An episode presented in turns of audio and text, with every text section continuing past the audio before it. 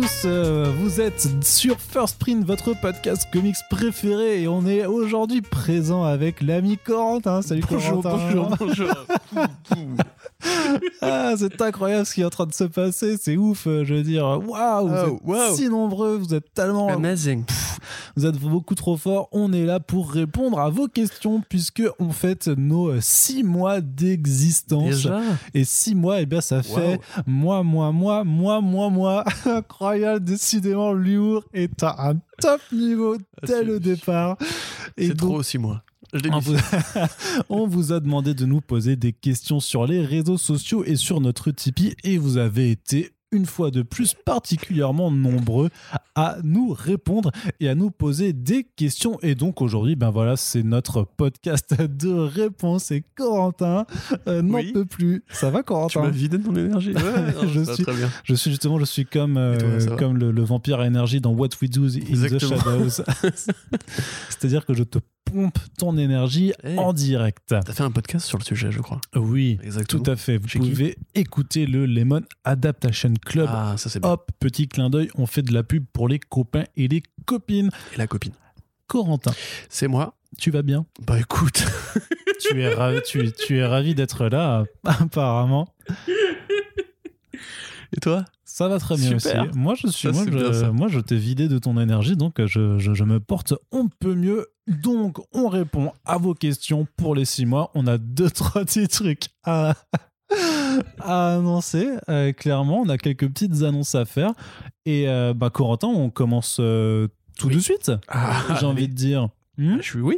eh bien, on va commencer avec une question très simple qui nous est venue de Jado sur Twitter Bonjour Jado. et qui disait Bonjour, comment ça va? Plus sérieusement, comment First Print va et comment Comics Blog va en cette période compliquée pour tous? Bah c'est pas, c'est à moi de répondre ça coup? Bah, tu. dis- dis- De quoi parles-tu, Jadot Des chiffres, Dis de- ton, de- ressenti, oui, je nous pense comment vont Comment les médias va et comment nous on va aussi, euh, j'imagine. Bah moi ça Comment va. tu vas, Corentin? Ça va, la pandémie est un peu longue, le confinement est un peu euh, fatigant. Je crois que j'arrive en fait au bout de la période d'inactivité que mon cerveau pouvait endurer. C'est-à-dire que tu sais, quand euh, le confinement est arrivé, j'étais en mode ah, je peux vraiment me reposer parce que moi j'ai quand même enchaîné des tafs, enfin plusieurs tafs pendant des années sans vraiment me reposer. Et du coup, je me suis reposé et là en fait, je suis reposé. Donc j'ai envie de sortir, j'ai envie de faire les trucs, mais je peux pas. Donc, euh, mais sinon ça va. Voilà, le papa va bien, la copine va bien, le chat va bien, le Arnaud Kikou va bien. Le chat pète Avez-vous un. Arnaud Kikou Le- Non, il pète plus les télés. Euh, mais sinon, après, ouais, au niveau podcast, euh, bah, je pense qu'on va bien. On fait bien, on fait des bonnes émissions, enfin, j'espère, dites-nous. Et sinon, bah, comicsblog.fr, euh, de ce que j'ai compris, ça va. C'est pas forcément le. Enfin, je suis pas forcément. su- Enfin, je sais pas d'ailleurs si c'est un intérêt de parler de comicsblog aujourd'hui, mais. Parce que rappelez, c'est bien deux activités séparées. Mais a priori, ça va. Sinon que. Sinon que, je sais pas, tu veux en parler, Arnaud, peut-être? Non, ben, euh, Voilà, très sur bien. le fait que la, la bonne nouvelle, c'est que moi, personnellement, j'ai re-signé, euh, on a re-signé euh, jusqu'à la fin de l'année garantie. Donc, ce qui est cool, c'est qu'on n'aura pas de mauvaises annonces à vous faire cette année. C'est bien, on est content euh, là- là-dessus. C'est pas une par an, du coup. Ouais, voilà, c'est ça. Et euh, non, et pour First Print, le moral est là. Moi, personnellement, je vais quand même le dire. Je balance, je dénonce. Voilà. Qu'est-ce que quoi? Eh bien, sache-le, Corentin, qu'il y a quelqu'un qui m'a dit que je devais faire moins de blagues. C'est moi qui te dis ça. Oui. Oui, d'accord. Ah oui, bah, je voudrais qu'on en- je voudrais qu'on profite de ce podcast pour en discuter de vive voix devant nos auditeurs, nos Je vais auditrices. essayer de créer des faux comptes Twitter pour commenter parce que Arnaud, quand il voit un commentaire négatif, un commentaire négatif, il ne voit plus que ça en surbrillance. Du coup, je me dis que je vais pas passer pour un autre mec qui écoute régulièrement et qui dit euh, Bon, Arnaud, il est un peu relou quand même, des fois. Couper la parole à Corentin avec ses jeux de mots et tout. Corentin, faut qu'il parle plus et tout. Euh, quand même, on trouve qu'il parle pas assez. Non, par contre, ce qui est vrai, c'est que par rapport à la période compliquée, sur First Print, j'ai beaucoup de frustration, euh, puisqu'il y a plein de choses que j'aimerais faire qui ne peuvent pas être faites, ou qui sont décalées, ou qui sont annulées. Euh, faut bien ça. Alors, on a de la chance d'être quand même, je pense, assez productif et de réussir à s'en sortir pour avoir un certain rythme hein, dans, dans tout ce qu'on fait, et pour avoir pas mal de personnes invitées et tout ça. Mais il y a là, depuis le début de l'année, déjà une demi-douzaine d'invités ou de podcasts qui n'ont pas pu se faire à cause de la situation, qui empêche les gens de se déplacer, qui impose parfois euh, de s'en aller ou, enfin, ou, de, ou de décommander. Voilà, des, des- et, une certaine frustration qui s'installe là-dessus parce qu'en vrai, euh, plus on fait des podcasts et notamment bah, plus on, on les fait en présentiel, on s'aperçoit que quand on les fait à distance, c'est chiant. C'est quand même beaucoup moins marrant. C'est pas du tout le feeling qu'on aime avoir avec nos invités. Ça n'a pas un matos d'enregistrement euh, ouais, aussi. compétent. Ouais. Ce qui fait que c'est problématique. Donc, euh, après, moi, je temporise en me disant que ça fait que six mois qu'on est là, que ces invités auxquels tu penses auront sans doute des choses à dire intéressantes demain. Tout le temps, bien sûr, oui, oui, oui. Après, sera, oui, oui. sera intervenu. Mais euh, après, c'est vrai quoi, on a eu particulièrement une semaine qui était très compliquée qui était la semaine de la Snyder Cut en fait, où euh, vraiment il y a eu des, des, commandes massives, où c'était très compliqué de faire venir un tel, un tel, une telle, une telle. Il y a eu des trucs de cas contact et tout, donc c'était euh, euh, ce genre de période, tu, sais, tu mets trois semaines à organiser un podcast sur la semaine qui a priori va être la plus grosse de l'année en termes d'actu d'adaptation, faute de mieux.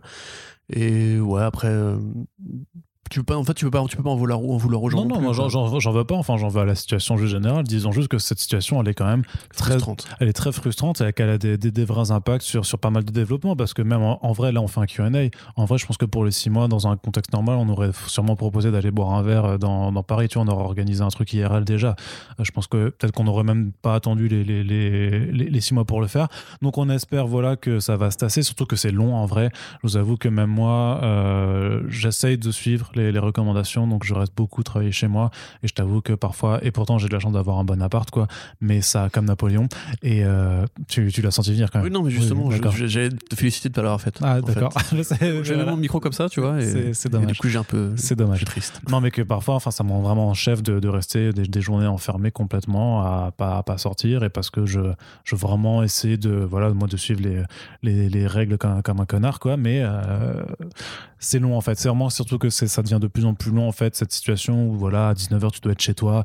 Euh, on peut même plus je sais pas on peut même pas prendre une pinte euh, à l'arracher à, un bar qui aurait juste ouvert à, remporter il y a, il y a plein de choses qui, qui, sont qui sont assez assez déconcertantes. Sur ce qu'on vit mais on, je suis conscient aussi que j'ai pas j'ai de la chance de pas être dans la pire des situations possibles. Et euh, là-dessus ben le fait d'être occupé en tout cas d'avoir pas mal de trucs à faire beaucoup bah, du coup avec First Print et donc avec Comics Blog ben mine de rien ça fait que le temps passe quand même assez rapidement ben j'espère que bientôt on pourra juste relever la tête et dire ah oui c'est vrai on a de nouveau le droit de sortir de faire des IRL des moi ça manque les conventions tu vois par exemple l'événementiel rencontrer les artistes aussi et tout ça. Il y a, des vrais il y a un vrai manque là-dessus sur euh, et, rencontrer les gens euh, même de rencontrer en termes de travail, tu sais, nous, on a parfois euh, des, réunions avec les éditeurs où on va rendre visite aux, gens dans leurs locaux pour discuter par juste d'édito, de, plans et tout ça. Ça, ça, ça ne se fait plus. Maintenant, c'est que quelques appels ou des visios, sinon juste des mails et ça, ça casse quand même une certaine dynamique de travail euh, de ouf. Euh, donc voilà, clairement, euh, j'ai hâte euh, que, euh, par exemple, les rendez-vous qu'on faisait avec Comic Con pour préparer les conférences et tout ça puissent se, refaire un jour parce que clairement, ça, ça me manque. Corentin. C'est moi. Il y a Toujours. plusieurs questions de Jimmy, de Jimmy Wayne. Ah, Jimmy, bonjour Jimmy Wayne. Comment qui nous dit coucou. Coucou. Et qui nous demande Enfin, il nous dit J'aimerais connaître ce que vous attendez d'un comics et d'une œuvre d'art de façon plus générale. Pour ma part, je pense que l'art est la capacité à faire ressentir à autrui des émotions. J'aimerais connaître votre définition et l'œuvre la plus artistique correspondant. c'est le bac de philo. Donc tu as 3 euh, heures, Corentin, pour disserter là-dessus. Non, j'ai pas 3 heures, on va faire moins de 3 heures aujourd'hui. Euh, oh, Qu'est-ce que l'art? C'est une question qui est, qui est, beaucoup trop large pour euh, la traiter dans un simple QA enfin simple courrier des lecteurs. Euh, moi, ce que j'attends, je pense que si vous avez de façon suivi ce qu'on fait sur les back issues notamment, vous, je pense, commencer à cerner un petit peu ce qui moi m'intéresse et ce qui intéresse Arnaud. C'est pas forcément les mêmes choses d'ailleurs. Ce qui intéresse euh, Corentin, c'est que ce soit écrit par Alan Moore. Entre autres, oui, Grant Morrison aussi, Warren Ellis. Euh, non, plus Warren Ellis, c'est vrai. Et Garcenis surtout. Et Frank Miller.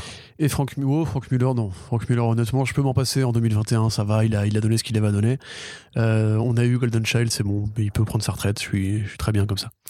Euh, non, après voilà, ce qui je dirais, moi personnellement, ce qui m'intéresse euh, au jour d'aujourd'hui, dans ma trentaine bien installée et dans le monde contemporain avec ce qu'il a de, de frustrant justement et de, de particulier, alors, on, dit, on pas, dit pas au jour d'aujourd'hui, moi je m'en fous. Et moi je le dis.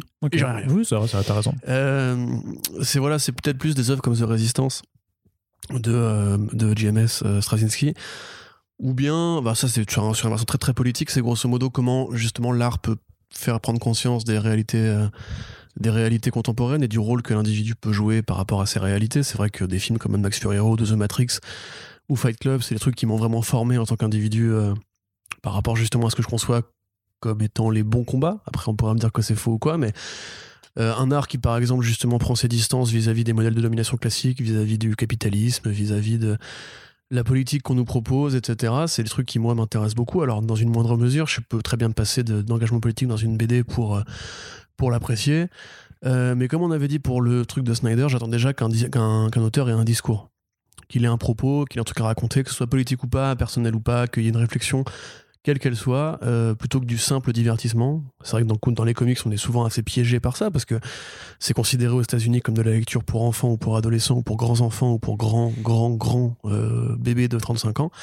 Ce qui fait que ça peut être très frustrant, effectivement, d'avoir justement des, des œuvres qui ne cherchent pas à dire quoi que ce soit, qu'ils font quand même, du coup, sans le vouloir, mais qui, qui ça arrive. Euh, non, là, par exemple, tu vois, j'ai adoré The Over History of the DC Universe de John Ridley, qui est une super histoire justement pour comprendre le point de vue noir euh, sur les comics euh, à travers l'histoire des super-héros. Et pas que. Et pas que, non, mais le troisième numéro qui est sur Katana. Donc, euh, oui, mais particulièrement celui-là en tout cas, parce que c'est ce qui intéresse le scénariste. je manquerai d'exemples, mais voilà, après tout ce qui effectivement a fait Alan Moore par rapport à la compréhension de la réalité, du temps, c'est pour moi, voilà, c'est quand tu pousses vraiment suffisamment loin le propos pour que ça, ça passe en fait pour une réflexion vraiment que tu peux appliquer dans la vraie vie, qui te donne envie de, de comprendre le monde, qui te donne envie de te documenter, qui te donne envie, voilà, de peut-être même aussi voilà ta preuve d'empathie aussi c'est vrai que c'est des œuvres comme sense par exemple vraiment du coup donner envie de faire ça. Euh, après voilà sinon je suis très client aussi des histoires de genre il hein, n'y a, rien de plus épanouissant justement qu'un truc qui a été très codifié mais qui arrive à se renouveler ou se réinventer euh, sous d'autres auspices tu vois. Par exemple le polar de Batman. Moi j'attends encore un petit peu qu'on revienne à ce côté très Chicago très TAS etc ce qui n'est plus trop le cas aujourd'hui ça que j'attends vachement de Batman pour ça tu vois et puis surtout de, l'exigence. Voilà, ça pour moi en fait le vrai art, c'est ne pas être un salarié qui applique une commande, qui applique une recette, qui veut euh, satisfaire une niche entre guillemets, qui grosso modo se dit c'est ça, que, ça que les gens veulent. C'est ce que fait Hollywood en fait. Donc faisons ça comme ça et brimons grosso modo ce qui peut être brimé. Enfin voilà, c'est une réponse assez courte euh, à, une très longue question. Et il y avait une question dans la question, je crois? Euh, tu veux répondre peut-être aussi, Arnaud Kikou Non, non, oui, votre définition est l'œuvre la plus artistique correspondante. Bon, je vais pas être très original. Hein. Watchmen Je vais peut-être dire Watchmen, parce que c'est. J'aurais d'autres réponses à, proposer, mais c'est effectivement peut-être la plus accessible pour comprendre ça, en fait. C'est-à-dire que quand tu lis cette BD-là, on fera un jour un podcast là-dessus, on devait en faire un d'ailleurs, par exemple, sur le, la prise d'opinion critique, enfin, la prise de, parti dans l'exercice critique, notamment vis-à-vis des opinions politiques et tout. Euh, mais je pense que quand tu lis Watchmen, tu comprends qu'en fait, justement, une BD peut avoir ses, épaisseurs de lecture, et du coup, tu te mets à les chercher un peu partout. Et tu vois, pour moi, c'est ce qui, ce qui vraiment en forme déjà sur la relation entre la fiction et la réalité, l'histoire et la, et la fiction. Euh, comment justement tu peux prendre une BD et comprendre des rapports philosophiques ou sociétaux dans un prisme très établi. Quelque part aussi ça réinvente du coup un, genre très codifié que le super-héros. Donc ça coche un peu toutes mes cases. Et puis surtout bah, c'est diablement bien écrit c'est dessiné euh, euh, de main de maître. Ça a réinventé euh, la, storytelling en BD et tout mais voilà après c'est la réponse la plus facile ouais c'est ça et puis en, vrai en vrai quand même Corentin il y a un moment où il va falloir admettre que Watchmen c'est un peu surcoté à ton tour de répondre. Je ne veux même pas, je veux même pas t'honorer. C'est un peu surcoté quand même. C'est pas la meilleure. Ce BD, mépris sera ma réponse. Arnaud, à ton tour. c'est pas la meilleure BD quoi. Quand tu vois ce que Liefeld a apporté euh, aux, médias. C'est comme c'est I Kill Giants par exemple. Ouais, bah American manga débile avec ouais, euh, le design pourri. Enfin, la meuf qui t'arrête de lapin, c'est ridicule. C'est vrai que c'est vrai. pas des gens dans un jeu Nintendo. C'est tout pourri. Faut arrêter. C'est vrai. Faut arrêter ce message là. Qui, qui se reconnaît là-dedans? C'est pas du tout universel. Il n'y a pas d'émotion. Euh... Non, vraiment nul à chier, clairement, cette BD. Donc, Arnaud, qu'est-ce que l'art? Donc, l'art, mais non, mais moi, c'est juste que par rapport à la définition. Euh, ah, voilà, parce que moi je, moi, je me retrouve vachement dans ce que dit Jimmy, du coup, euh, sur euh, la capacité à faire ressentir à, autrui des émotions, parce que moi, c'est plus là-dessus que moi je me, je me drive clairement dans, dans, ma, dans mon approche des œuvres, c'est je veux ressentir quelque chose en fait. Tu vois, je veux me sentir vivant, tu vois. Tu ressens toujours quelque chose. Euh, non, mais je veux ressentir vraiment quelque chose. En fait, je veux soit être vraiment touché dans mes émotions et, comprendre le sentiment que l'équipe artistique a envie de faire vivre, soit je veux être bluffé par la, par, par la, par l'artistique. Tu vois, par exemple, j'ai un, exemple très visuellement. Tu vois, dans The Few, qui est pas l'œuvre qui m'a la plus marqué, même si je la trouve assez forte dans, ce qu'elle raconte, il y a quand même un, ensemble en fait de six, de six doubles planches en fait qui s'alignent, qui sont comme une micro-séquence animée quand tu, tournes les pages qui, je trouve, a, une puissance, un coffre en fait qui est complètement taré euh, dans, ce que tu peux faire euh, avec la BD, qui a vraiment une sorte de, de, de, de silence solennel, tu vois, que j'ai jamais, que j'ai très très peu retrouvé ailleurs dans, des bandes dessinées. Et oui, par exemple, c'est sûr qu'une œuvre comme Michael Giants, d'autant plus par rapport à mon, à mon vécu, a une force émotionnelle que tu retrouves très peu ailleurs. Mais pour moi, tu vois, Murder Falcon, pareil, tu vois, je trouve qu'il y a un vrai propos derrière, une vraie sensibilité qui fait que, à moins que tu sois Gérard Darmanin et que t'aies pas d'âme, eh ben tu, euh, t'es sensible en fait, tu vois, et tu, et tu comprends le Magneto le Testament aussi en fait sur un autre registre et tout qui arrive à te faire ressentir quelque chose à te faire comprendre en fait peut-être l'ampleur euh, d'une situation the, the Other History of the DC Universe. C'est aussi clairement quelque chose comme ça où tu arrives à saisir. Ouais et que ça arrive à, à toucher. Alors après peut-être qu'il y a euh, peut-être qu'il y a enfin des, des sensibilités différentes et que tout le monde ne sera pas sensible au message ou à, ou à l'histoire qui, qui est racontée.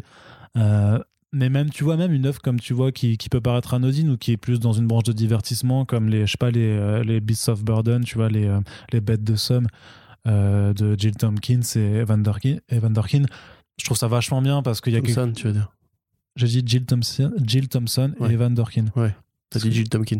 Ah pardon non, non. Continue. Et, euh, et donc voilà, enfin même ça, ça arrive à quand même à, à, à, à, faire plus que simplement me divertir, ou c'est juste que déjà tu arrives à avoir des attaches en fait, et c'est vraiment, enfin c'est ça de toute façon, le, pour moi l'œuvre en tant que telle, c'est celle qui va vraiment réussir à te faire te connecter en fait à ce que les deux personnes qui sont derrière, ou plus d'ailleurs, parce que c'est souvent un travail collectif en fait, bah à ce qu'elles ont simplement voulu véhiculer.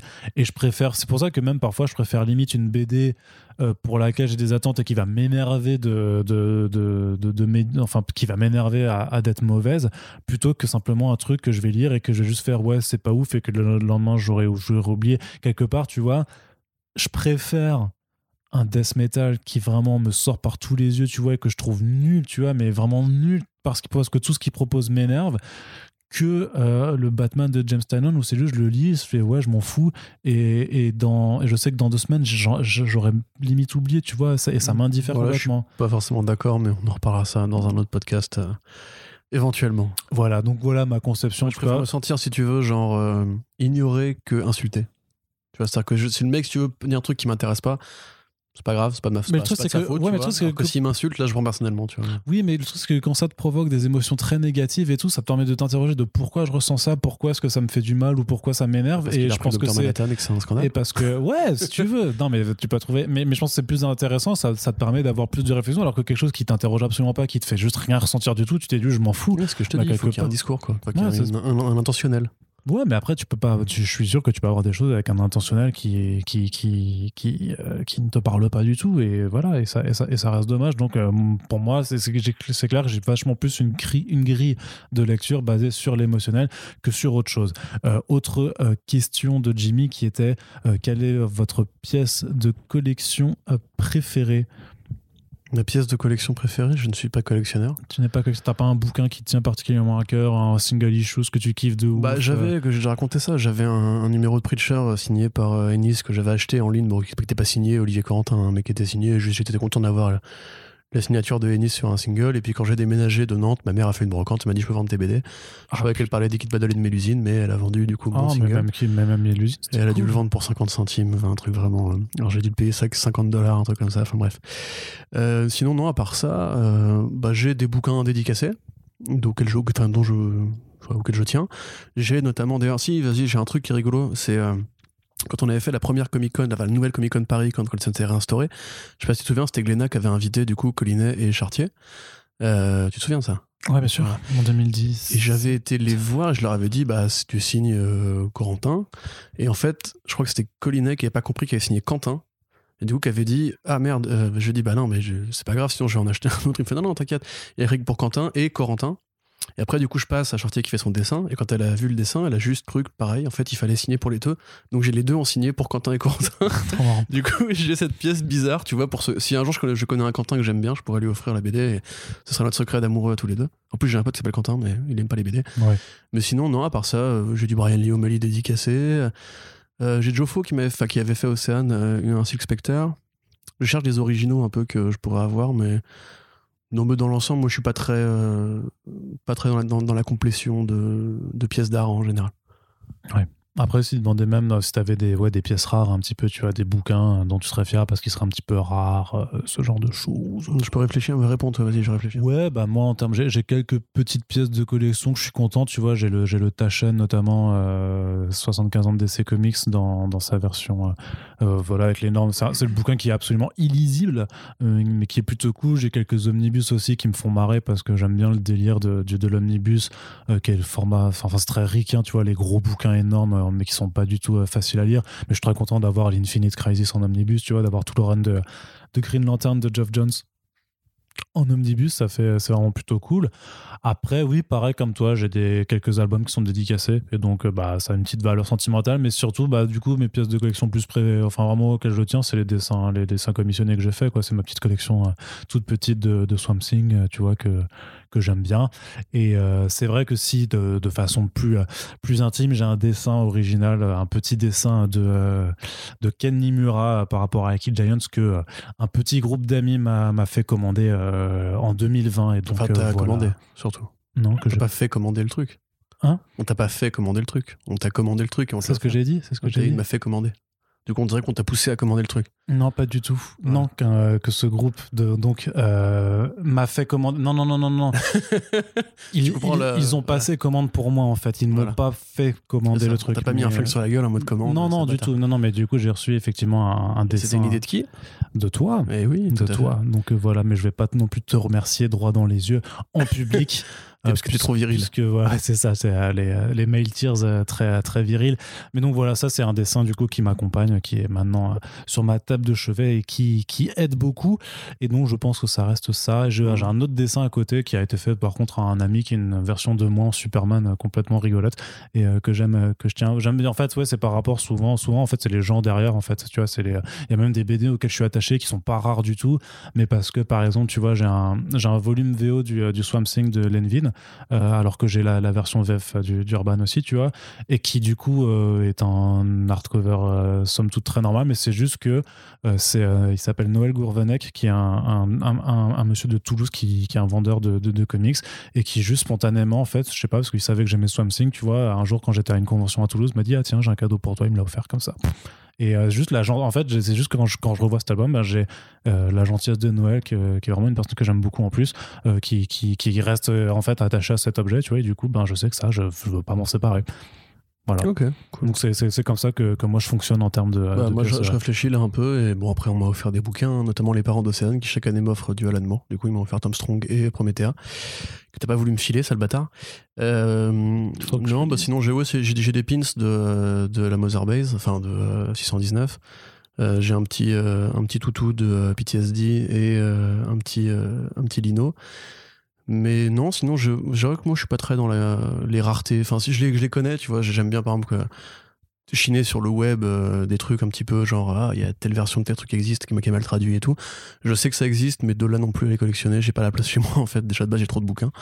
Donc, euh, je n'ai pas d'exemple à vous donner, malheureusement, je suis désolé. Ouais, et puis après, là, là, enfin, y a, sur vraiment la question de la rareté objective, tu vois, je pense que là, je suis complètement à la rue, parce que c'est pas du mmh. tout ce qui, ce qui pas encore en tout cas, c'est pas mon délire quoi.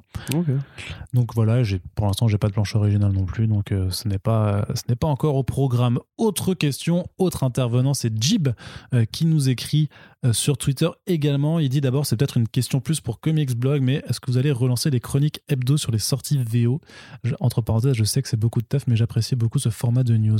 La réponse est dans la question. La réponse est effectivement dans la question. Malheureusement, on fait déjà beaucoup de choses. c'est un sujet hein, entre nous d'ailleurs déjà le, le nombre choses qu'on fait.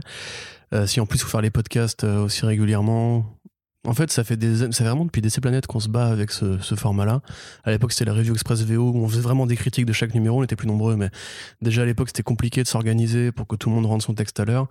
Après, il y a eu la checklist, effectivement, qui était déjà une sorte de plus petite sélection. Surtout que souvent, on, euh, on, écrit. Mais le truc, c'est que la checklist qui est plutôt facile, c'est que euh, quand c'est des séries régulières, enfin, tu as lu les numéros avant, donc c'est facile d'en parler. Et quand c'est des nouveaux trucs, tu te bases sur le pitch et tu donnes, tu, tu, tu, justifies juste pourquoi tu l'as placé dans la checklist. En vrai, moi, là, c'est juste que ça m'intéresse en vrai, parce que je, moi, je l'aime bien ce format. Euh, mais j'ai un vrai problème d'organisation et de temps pour l'instant. Donc, euh, je vais pas te dire non, parce que c'est pas exclu que je puisse refaire un format de, ce- de, de- ce genre-là pour la VO, notamment pour effectivement juste un petit peu euh, faire vivre plus cette actualité, parce que c'est vrai que du coup, maintenant, sur les critiques écrites, on fait beaucoup plus sur la VF, parce que là, c'est un vrai choix dans le sens où, par rapport au temps que j'ai, en fait, il y a plus de gens qui s'intéressent aux sorties VF. Et donc, euh, voilà, je, j'ai, pas, on n'a pas assez de temps, en fait, pour, pour trop se focaliser sur, sur de la VO, sauf pour certains events et, ce genre de choses-là, bien entendu. Pour, on, on vous l'a montré que voilà, pour Infinite Frontier, on a réussi à se dégager le temps, mais ça a été, euh, ça a été euh, du coup euh, pesant quand même. Ça, ça nous a demandé pas mal. Donc, j'ai vraiment pas envie de te dire non. Donc, mais je, je veux pas te dire non plus oui, on va les relancer là dans l'immédiat parce que pour l'instant, il faut que je m'organise mieux par rapport à ça. Mais en tout cas, ça, ça me manque aussi. hein. Moi, j'aimais bien, j'aimais bien ce format. Euh, Jeep toujours qui dit vous parlez de temps en temps de manga. Est-il prévu que vous en parliez plus dans votre ligne édito notamment en surfant sur les premières sorties de Mangetsu? À cela je vais déjà juste te dire qu'il y a un podcast pour parler de Mangetsu qui arrive très prochainement là dans les, dans les trois prochaines semaines puisque l'éditeur effectivement arrive euh, en mai et que bah, c'est Sullivan Rowe qui est derrière ça qui, a lancé iComics et que euh, voilà vous, savez très bien que on se connaît bien euh, vous connaissez nos accointances, donc il y a voilà, il y a, un double podcast qui arrive là très prochainement. Où on essaie justement de faire un bilan de iComics après trois ans d'existence publique et la lancer sur un nouveau truc.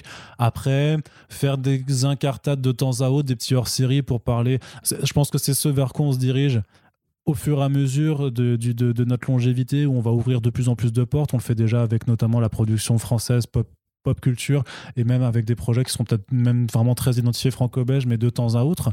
Euh, je pense qu'on va jamais se fermer euh, des portes, puisque l'important, c'est surtout de parler de choses qui nous plaisent mais c'est sûr qu'à l'occasion clairement il y a des mangas enfin tu vois parler de, de My Hero Academia ce, ce serait logique Ouais, en fait serait- tu vois c'est- Ce serait- c'est c'est proportionnel à ce qu'on fait déjà pour les BD super-héros en France aussi. ouais Mais par contre, je- moi j'ai vraiment une réponse à ça, c'est que euh, je comprends l'intérêt de fédérer tous les, les genres de BD. Quelque part, c'est déjà effectivement ce qu'on fait quand on interroge des artistes comme euh, Yojin Bot et Yohan Sacré. Non pas du tout Désolé. Yo Bot c'est Sylvain Repos Sylvain Repos, Sacré c'était pour, euh, pour Minimage Tout à fait, voilà. Donc Sylvain Repos qui est déjà à la croisée des genres entre manga, comics, français, français, etc. Par contre, je vais le dire comme je le pense, moi je trouve qu'il y a déjà assez de médias qui parlent de manga. Euh, pour parler de l'édition, pour parler des artistes qui sont influencés par le manga, il n'y a pas de problème dans l'absolu, mais nous, au départ, on sait aussi euh, que du coup, bah, on occupe une case dans l'industrie modeste des comics en, en France. Euh, je vois pas l'intérêt, tu veux, de trop se disperser ou de vouloir tout, tout faire, Mhm. quitte à le faire moins bien. On est déjà très spécialiste sur les comics. On parle effectivement de plus en plus de BD franco-belges. Et c'est très bien, parce qu'en plus, justement, les imaginaires se fédèrent au bout d'un moment. Mais voilà, vous avez des tonnes de youtubeurs, de podcasteurs, de critiques, de sites web qui justement marchent mieux que des sites de comics. beaucoup mieux ouais. Voilà, euh, qui parlent de manga. On sait que c'est un média qui intéresse beaucoup les Français, mais quelque part, voilà, le jeu vidéo, ça intéresse les Français. On va pas non plus se mettre à parler de jeux vidéo non plus. Enfin, tu vois, non non non non mais après sur certains projets de temps à autre et histoire juste de, Oui, de oui, bien s'ouvrir un peu plus surtout moi, que aussi, genre moi aussi, j'ai envie de parler de Junji Ito, évidemment, tu vois, oui, et de Urasawa, etc. Ça m'intéresse. Mais encore une fois, je préférerais à la limite le faire sur des hors-séries ou des trucs où on s'autorise un petit caprice. Bah, c'est ce que je viens de dire des, Voilà, c'est des incartades quoi Voilà, donc ça, c'est très ponctuel probablement oui, mais en tout cas, on va pas rajouter, rajouter ça dans les back issues. Ah non, non, non, non, non, non, bah non, non, absolument pas. Et puis de toute façon, moi personnellement, je lis du manga encore avec un œil de découvreur aussi. Tu vois, j'en ai beaucoup lu quand j'étais ado. Il y a eu quand même un énorme vide pendant une dizaine d'années avant que je m'y remette euh, petit à petit et que j'en profite, bah, notamment quand j'avais rejoint Arts, puisque euh, par rapport à DC Planet, euh, je m'ouvrais vraiment à tout un, un autre écosystème. Après, je, je lis vraiment avec, euh, avec euh, une. euh, une non-connaissance du milieu, des artistes, de tout ce qui s'est fait, tout ça. Il y a encore tellement de choses que je- j'aurais même pas, j'aurais j'aurais presque peur, tu vois, de là de Passer vraiment. pour un profane. Ouais, c'est ça. Enfin, du coup, d'avoir un vrai syndrome de l'imposteur là-dessus, de dire j'ai pas de légitimité à parler de manga plus que ça, quoi. Hmm, pareil. Surtout qu'en plus, je connais des. euh, bah, prenons par exemple euh, Karel qui anime l'émission Hyperlink. Coucou Karel, coucou Hyperlink. Euh, lui, par exemple, une fois, on avait parlé de manga parce que j'avais dit une connerie. Qui m'avait m'avait repris, il m'avait dit non, alors ça marche comme ci, comme ça, comme ça. Et même moi qui pensais justement connaître bien l'industrie, les fonctionnements des gros éditeurs, les grosses différences qu'il y a avec le marché américain, en vrai, particulièrement dans l'édition en France, je suis complètement du père, je vois pas comment ça fonctionne et tout. Donc, C'est un autre délire. C'est Ouais. clairement. Tu Ouais. devras. C'est vraiment un autre monde en fait. Tu pourras hein. écouter le podcast. Même au niveau de la euh, communauté, la communauté des fans de manga, il n'y a pas que des gentils déjà, mais ils sont vraiment plus organisés, plus nombreux. Ils sont beaucoup plus spécialistes euh, et c'est pas des gens euh, forcément euh, qui laissent passer les erreurs. hmm. Donc effectivement, moi je pense qu'on a un intérêt à être spécialiste et justement à s'ouvrir comme nous, en fait, à parler avec des fans de comics euh, incroyables, elle reste dans les airs, euh, à parler avec des fans de comics qui sont justement des Français et aussi des auteurs qui euh, font peut-être plus des ponts, des connexions, tu vois. On- bon, on- je prends un exemple qui n'a rien à voir avec le programme, mais euh, Mathieu Bonhomme, quand il fait Lucky Luke, moi, je peux lui parler de comment Frank Miller a repris Batman avec One et en quoi ça ressemble, tu vois. Et il pourra me dire oui ou non, mais en tout cas, c'est plus facile que de parler à, à Inoue de Slam Dunk, tu vois. Et typiquement. Ah, De euh, toute façon, bah, de toute façon, il y a une barrière de langue qui, voilà, il qui empêchera fait que les Super complètement de Friends- faire. ouais. les Super Friends vont être plus compliqués, on va dire. Ah, beaucoup, beau- beaucoup plus. Non, mais euh, par contre, pour toutes les, Alors- di- les différences, tu pourras écouter le, le podcast Mangetsu d'ici quelques semaines euh, où il Mais y a déjà plaisir, ce, Arnaud. ce côté-là qui est abordé. On continue. Euh, on continue. Euh, D'ailleurs, il y avait une question de Jimmy que j'ai sauté juste avant. Je ne voulais pas le faire. Ce qui était Vous avez sûrement des idées de scénario perso depuis le temps. C'est l'occasion de griller vos cartes. Corentin, tu as des envies d'écriture de fiction Euh, non, pas du tout. Moi, Abs- je... Absolument pas. Non, mais j'y réfléchis sou- assez souvent. Tu vois, en ce moment, j'écoute par exemple le podcast Un bon moment de Kian Kojandi. Euh, très bon podcast demeurant si vous avez, si vous aimez l'humour. Euh, il parle c'est du fait de créer, de se lancer, de tout le monde a en fait une pulsion de créer. Tout le monde a déjà imaginé des scénarios. Évidemment, j'ai déjà imaginé des intrigues, des scénarios. Euh, comme tout le monde, je me raconte des histoires. Oui, Et- mais toi, c'était euh, genre, euh, oui, c'est euh, Batman, il a des super pouvoirs et il se tape avec Hulk. Mais c'est mine de rien pas si con ce que tu dis parce que c'est vrai qu'en fait moi les idées c'était un petit peu con quand même. Les hein. idées originales que j'aurais, justement, ce serait plus dans une logique de comics, de reprendre des trucs qui existent déjà pour les modifier, tu vois, comme j'avais dit pour, pour Tintin, tu vois, j'aimerais bien, j'adorerais écrire un Tintin en mode polar, années 30, euh, façon de Lotus Bleu, et le reprendre vraiment comme un truc à la Chinatown et tout. Là, je sais ce que je ferais, mais créer une histoire du néant, non, pour commencer. Euh, ensuite, là, encore une fois, se pose la question de la légitimité, je ne sais pas écrire un scénario, je... Moi, je considère que je suis critique au départ. C'est-à-dire qu'au-delà du côté podcasteur, rédacteur, newser, etc., je, je pense que je suis un bon inspecteur des travaux finis. Euh, ce qui fait que du coup, je saurais peut-être plus faire de la prod. Tu vois, c'est moi, par exemple, finir éditeur et faire tu comme, comme Beaujon qui reçoit un scénario d'un de ses potes et qui voit quel dessinateur lui- avec lequel mettre, etc. Recevoir un script d'un mec et lui dire alors ça c'est pas mal mais va plutôt par là et tout. Ça je pense que je me sentirais légitime parce que c'est déjà un taf que je fais entre guillemets quand je vois une BD et que je dois la, commenter la commenter l'analyser etc mais j'ai pas de vérité de création je me sens pas euh, je me sens pas euh, un ego hypertrophié qui, dirait que j'ai besoin d'avoir une BD ou un roman ou un truc comme ça dans, mon étagère avec mon nom dessus. Euh, en vrai c'est con à dire mais moi au départ je voulais être journaliste. Avant d'être projectionniste je voulais être journaliste. C'est- ma pulsion professionnelle après voilà, enfin si un jour il y a un mec, si un artiste m'écoute et a envie de travailler avec moi, tu vois, je vais pas dire euh, casse-toi, tu vois, mais au demeurant, là dans l'absolu, je te dis, euh, je verrais plus des histoires avec des personnages qui, ne- qui ne m'appartiennent pas, parce que juste je pense pas être capable de d'inventer de, de, de jaillir du néant, tu vois, un truc euh, totalement original. Et toi Arnaud qui justement euh, dessine à tes heures perdues, Ça, c'est déjà, ça aussi, c'est déjà un très très grand mot. on pourrait faire une BD pour s'entraîner. Hein? On pourrait faire une BD toi et moi pour s'entraîner. Il faudrait déjà que je sache dessiner. Mais tu sais dessiner? Non, mais euh, je sais dessiner des personnages, des illustrations fixes, mais euh, j'ai pas du année, tout, j'ai pas du tout. Mais non, mais je des mecs, je, je gribouille euh, toutes les toutes les six semaines. C'est pas du tout comme ça. C'est faut faut être un peu plus assidu pour réellement progresser. Donc c'est c'est quand même pas pas pareil. Non, un comic strip. non, mais après non, mais peut-être dans du dessin de presse, tu vois, je pourrais, tu vois, illustrer toutes les semaines avec, euh, je sais pas, je dessinerais Didier Raoult qui qui qui qui se prend de la merde. Putain, mais voilà, on fait ça sur le WordPress. Tu fais chaque semaine, genre tu fais une, tu griffonnes l'actualité. Coucou Gérald, et voilà. Je pourrais faire ça. Euh, mais du coup, en termes de- de- d'écriture, sinon, bah, pour l'instant, je me dessine quand même vachement plus à écrire sur un médium. En fait, c'est plus, euh, plus ça que je sais faire. Après, je vais pas mentir sur le fait que j'ai des idées en tête de trucs. Voilà, j'ai quelques idées, mais euh, j'ai tellement zéro expérience dans l'écriture de fiction. euh. Enfin, j'écrivais des, trucs quand j'étais gamin sur Word, quoi. Parce que ça, c'est un vrai délire. Je me, je m'en rappelle maintenant, c'est que j'avais pas le droit de jouer euh, aux jeux vidéo, j'avais pas le droit de regarder la télé. Et du coup, utiliser le logiciel de traitement de texte sur Word et écrire des histoires, c'était un jeu pour moi, en fait, tu vois. Mais du coup, je crois que euh, je crois qu'un truc que je me rappelle, c'est que j'avais ré- j'écrivais euh, une fanfiction dans l'univers de Ocarina of Time, parce que c'était quand même le, le truc qui, qui me stylé. de ouf à l'époque. Mais j'ai aucun moyen de retomber là-dessus, mais je pense que c'était très mauvais. Après, moi aussi, j'ai écrit des nouvelles quand j'étais ado, mais. Mais je sais pas, je pense que tout le monde a envie d'écrire, ou d'un moment, enfin, avis, tout le monde a une idée, tout le monde a. C'est comme euh, Anis Rally qui disait tout le monde est rappeur en vrai, tu vois, parce que tout le monde a toujours euh, une idée de punch ou une idée de texte qui- lui vient, tu vois. ouais. Mais je pense que justement, la différence qui fait qu'il y, y en a qui essayent, d'autres qui n'essayent pas, c'est juste que quand tu sens que tu as la bonne idée, que tu as envie de la mettre en pratique, tu vois, je trouve que ça va nous arriver un jour, euh, tu te lances pour de vrai, tu vois. Et le cas échéant, euh, bah, je vous redirai. Voilà, on fera un, on refera un Q&A dans 10 ans et je vous dirai si j'ai envie d'écrire. Et Arnaud vous dira s'il a appris à dessiner depuis. Tout à fait. Et en tout cas, en, en termes d'écriture, voilà, j'ai deux, trois projets sur, euh, sur, sur le feu dont, dont la plupart ont déjà été annoncés de toute façon. Donc, euh, euh, l'important, c'est de continuer surtout à pratiquer. Et puis, on verra bien de comment, comment ça se fédère par la suite. On a une question un petit peu méchante, Corentin. Oh, qu'est-ce que c'est que Ce ça sera la seule question méchante de ce podcast, puisque vrai dans Oh. l'ensemble, sinon tout le monde a été très gentil. Euh, merci d'être gentil, la gentillesse c'est cool. Et donc, FC bienveillant. c'est un monsieur qui s'appelle Didou, euh, pourtant tu vois, qui a un pseudo euh, tout gentil, Bah alors Didou, et qui nous dit Bonjour, est-il envisa- envisagé de faire des podcasts plus courts, même en 1.5 fois, en lecture euh, accélérée 1.5 Il est difficile de suivre le rythme quand on a d'autres En écoutes. même temps, si t'écoutes en accéléré, c'est normal que ce soit difficile à suivre. Et cela pénalise donc le contenu que vous produisez, passage potentiellement intéressant zappé, voire épisode carrément sauté. Bah, euh, après, c'est vrai que du coup, on a eu ce débat tout à l'heure hors micro. Effectivement, j'ai conscience qu'il y a des podcasts de 5 minutes, des podcasts de 20 minutes, des podcasts de 30 minutes. Il se trouve que quand nous, on fait un podcast, euh, même pas hebdomadaire, en plus, sur les sorties, par exemple, tu peux pas juste te dire il faut que je fasse en une demi-heure et faire tenir un avis, une opinion et un débat éventuel dans une fenêtre temporelle fermée. Surtout avec un connard qui te coupe toutes les deux minutes pour faire des blagues nulles. Exactement, voilà. Ou un connard qui juste euh, ne t'écoute pas quand tu fais tes blagues nulles et essaie d'enchaîner euh, difficilement. Tu vois, donc c'est très long à chaque Mhm, fois. hein, mhm. c'est c'est un vrai exercice. Ah.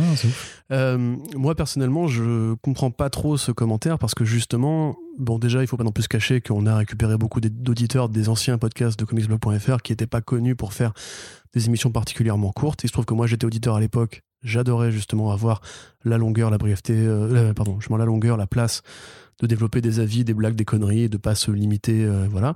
Après, c'est une question de goût. Euh, je pense par exemple si t'aimes les, les backy shoes, bah tu peux très bien morceler quand on passe d'un titre à l'autre et te faire une, une écoute personnalisée. Surtout que depuis, euh, depuis quelques semaines maintenant, il y a le chapitrage qui a été implémenté sur Rocha notamment, et ça vous permet, si vous utilisez cette plateforme, de vraiment de choisir quel. Et de toute façon, je, je- je marque de toute façon depuis tout le Mhm. début les, les timecodes dans les descriptions. Donc, il y a différentes. Après, ce qui est vrai, c'est que Corentin pas va en poursuivre, fait. Voilà, parce qu'il n'avait pas fini en fait. tu vois, Il n'avait pas fini. C'est Pas incroyable. pour une blague là en l'occurrence. en Ouais, plus. ouais, ça va, pardon. Mais tu vois, donc voilà, ça c'est pour les backy shoes par exemple. Euh, pour le front page, bah, c'est encore une fois, on est tributaire de l'actualité.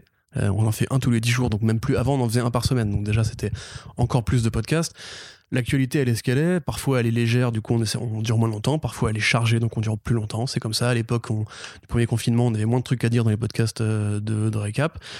Et quant aux Super Friends, qui sont quand même un format auquel on tient beaucoup, euh, bah, quand on reçoit un mec ou une nana pour parler de son métier, on va pas non plus lui dire bon en une demi-heure on boucle, etc. Quand on a la chance d'avoir des invités de qualité sur les trucs un peu rares, etc. et qu'on peut justement aller au bout, évoquer dans le détail, poser des questions qui justement vont plus loin que la simple interview one-one à la Combini. euh, Enfin, je sais pas une taxe à la Combini, je sais pas pourquoi je dis Combini, mais bah oui, on n'a pas envie forcément d'aller vite. Et quelque part, bah, je veux dire, euh, c'est normal, entre guillemets. C'est l'intérêt du podcast, c'est que pas limité par, contrairement à YouTube par exemple, à une durée qui va faire qu'il y aura telle pub, telle pub, telle pub, euh, ou d'autres plateformes comme ça. Je veux dire, moi personnellement, j'aime bien euh, prendre mon temps, prendre mon espace, etc.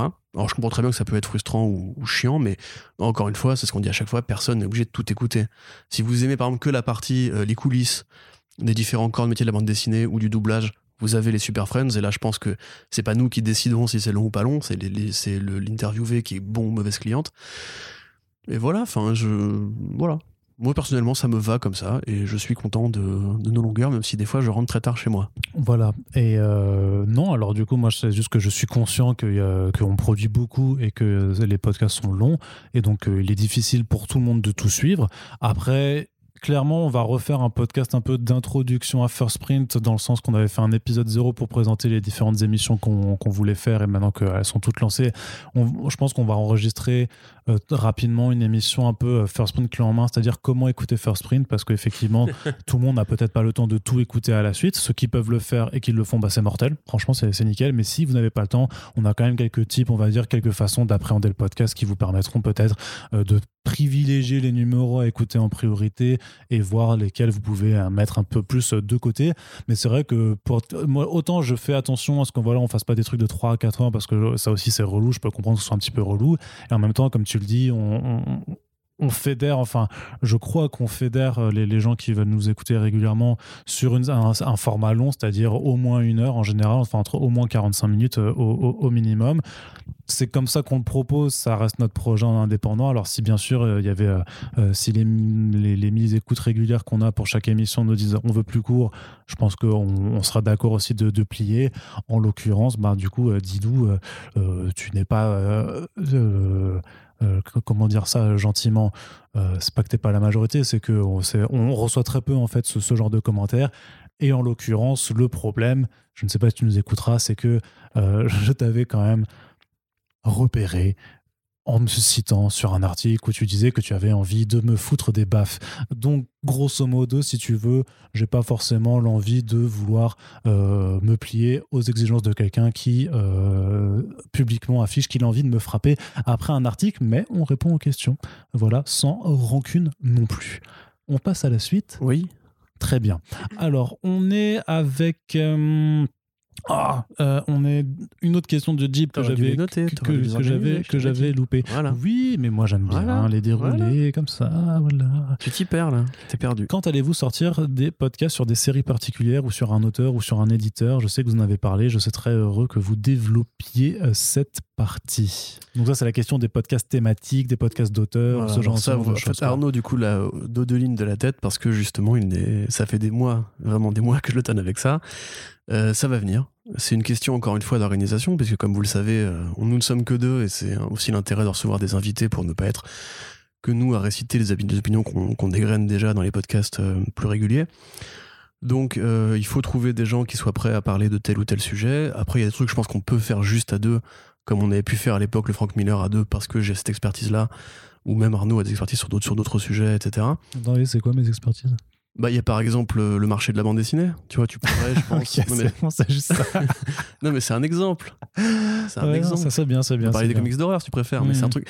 Pourquoi tu crois que je t'attaque à chaque fois Je t'attaquais pas, là? Non, non, tu m'attaques. Mais non, je demandais. expert de marché de la BD, c'est une, insulte. Je demande. Non, non, ça veut dire que j'ai aucune expertise sur les auteurs.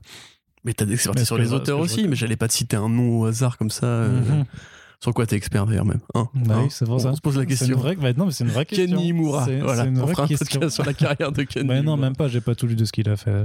Non, mais voilà. Ce que je veux dire, c'est que grosso modo, évidemment, euh, on y pense. Il y en a qui sont même déjà notés à l'agenda, mais encore une fois, c'est le coronavirus, c'est une, question, de euh, temps surtout aussi. Voilà, si on a déjà beaucoup de trucs de prévus parce que les Super Friends prêtent beaucoup de temps à, à organiser pour Arnaud comprenez qu'évidemment ils sont prioritaires parce qu'on se plie au, rendez-vous, aux agendas euh, des gens des, en question. Les actualités aussi. Voilà, les actualités, bah, elles tombent malheureusement à rythme régulier.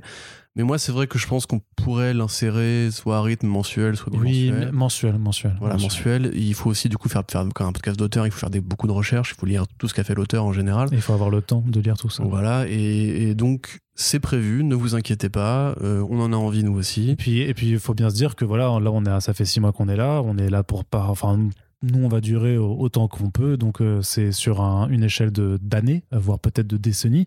Euh, donc euh, ils vont arriver, ces podcasts-là, hein, ils arriveront. Il faut juste être patient.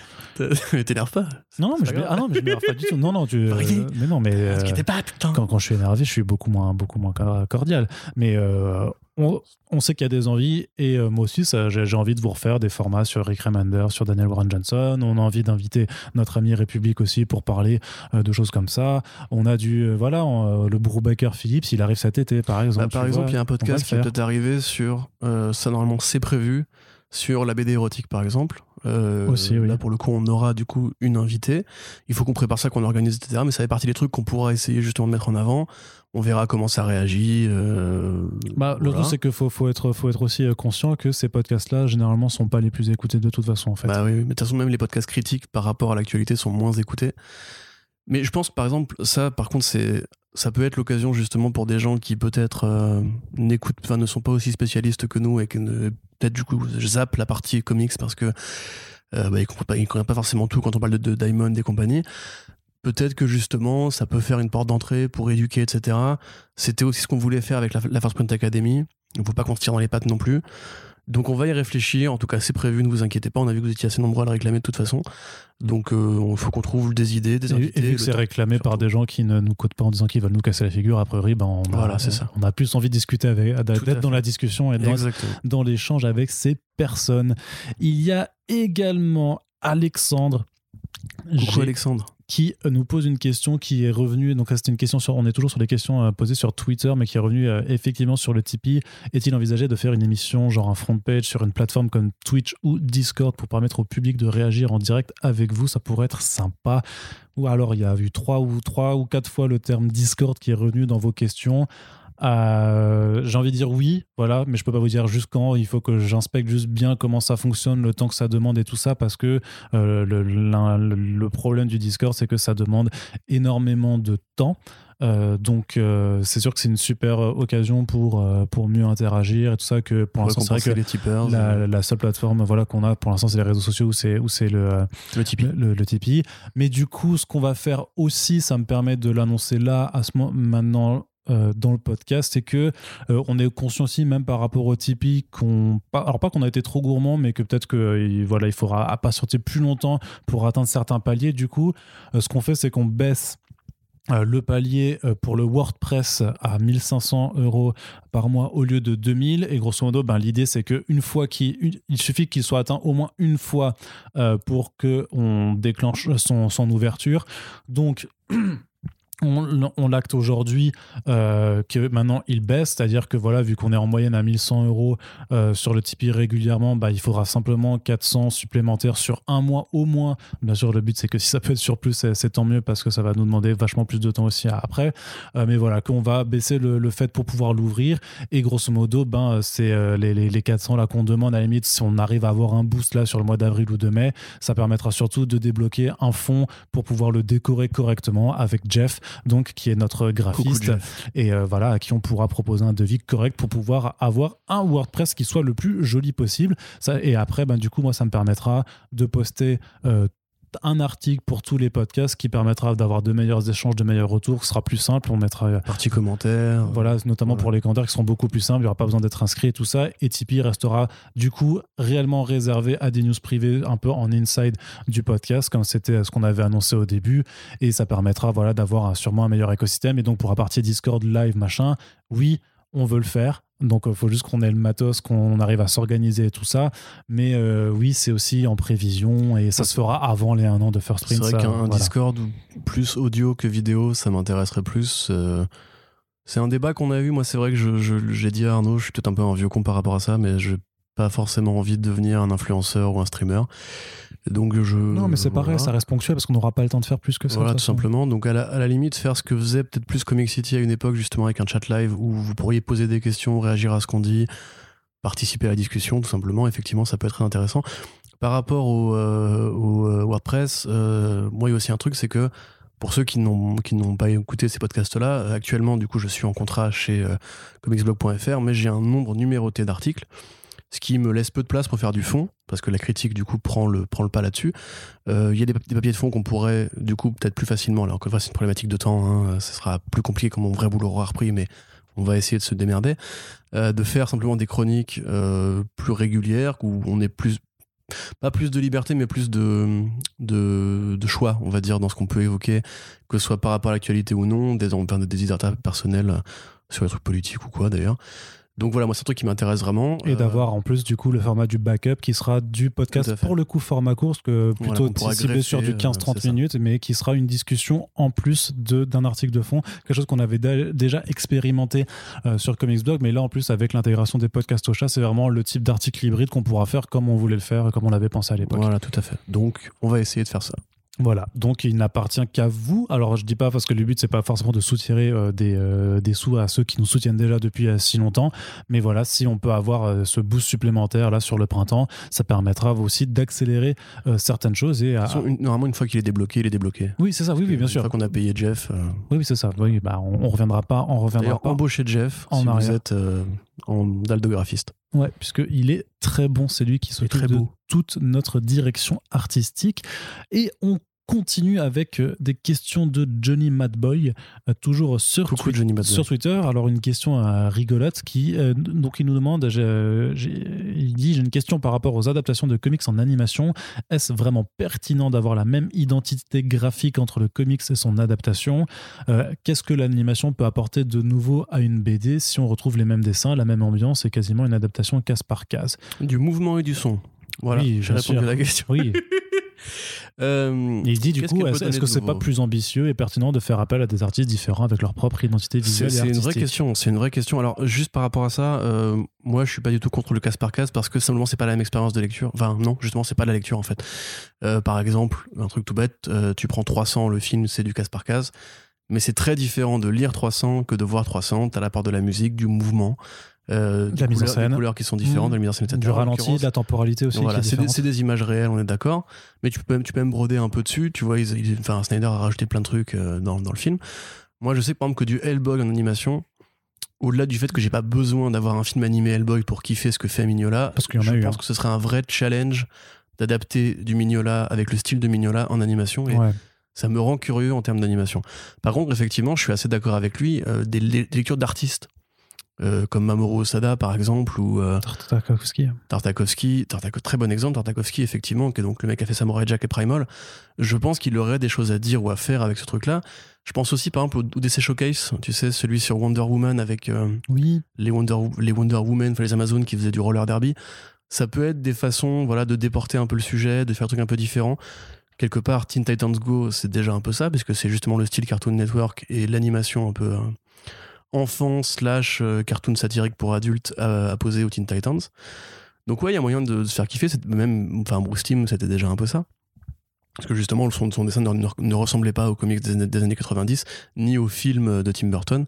Donc je suis assez d'accord avec lui, effectivement. Par contre, je dirais que quitte à avoir justement euh, cette liberté-là, je préférais par exemple que Warner Bros. essaye au moins de coller au style graphique d'artistes qui mériteraient d'être vus en mouvement, justement comme Tim Sale par exemple, pour Long Halloween, Oui, que parce en que- prenant une patte graphique qui est toujours la même et qui ça, est en parce plus que- très fade. Parce que c'est ça le problème, c'est que c'est pas qu'on veut absolument que ça, ça colle au style de la BD, c'est juste que pour l'instant, ce qu'on nous propose, ben, c'est en fait euh, pas une vision d'auteur, c'est pas une vision d'artiste sur, sur un univers, c'est tout simplement une direction de studio qui, alors il y a une direction artistique, on va dire quand même de, de façon euh, euh, dans, dans, le, dans le sensu stricto, c'est-à-dire que oui, il y a, y, a des- artistes, il y a des dessinateurs qui, qui ont fait les designs et tout ça, mais qui semblent être quand même un petit peu plus réfléchis vraiment d'un point de vue euh, voilà, combien ça va nous coûter, combien de fois on peut la réutiliser de façon très industrielle au final, euh, voilà, sur, sur plusieurs films avant de devoir rechanger, voilà, comment on va pouvoir réutiliser tous nos modèles, nos modèles de décors, nos modèles de personnages et tout ça.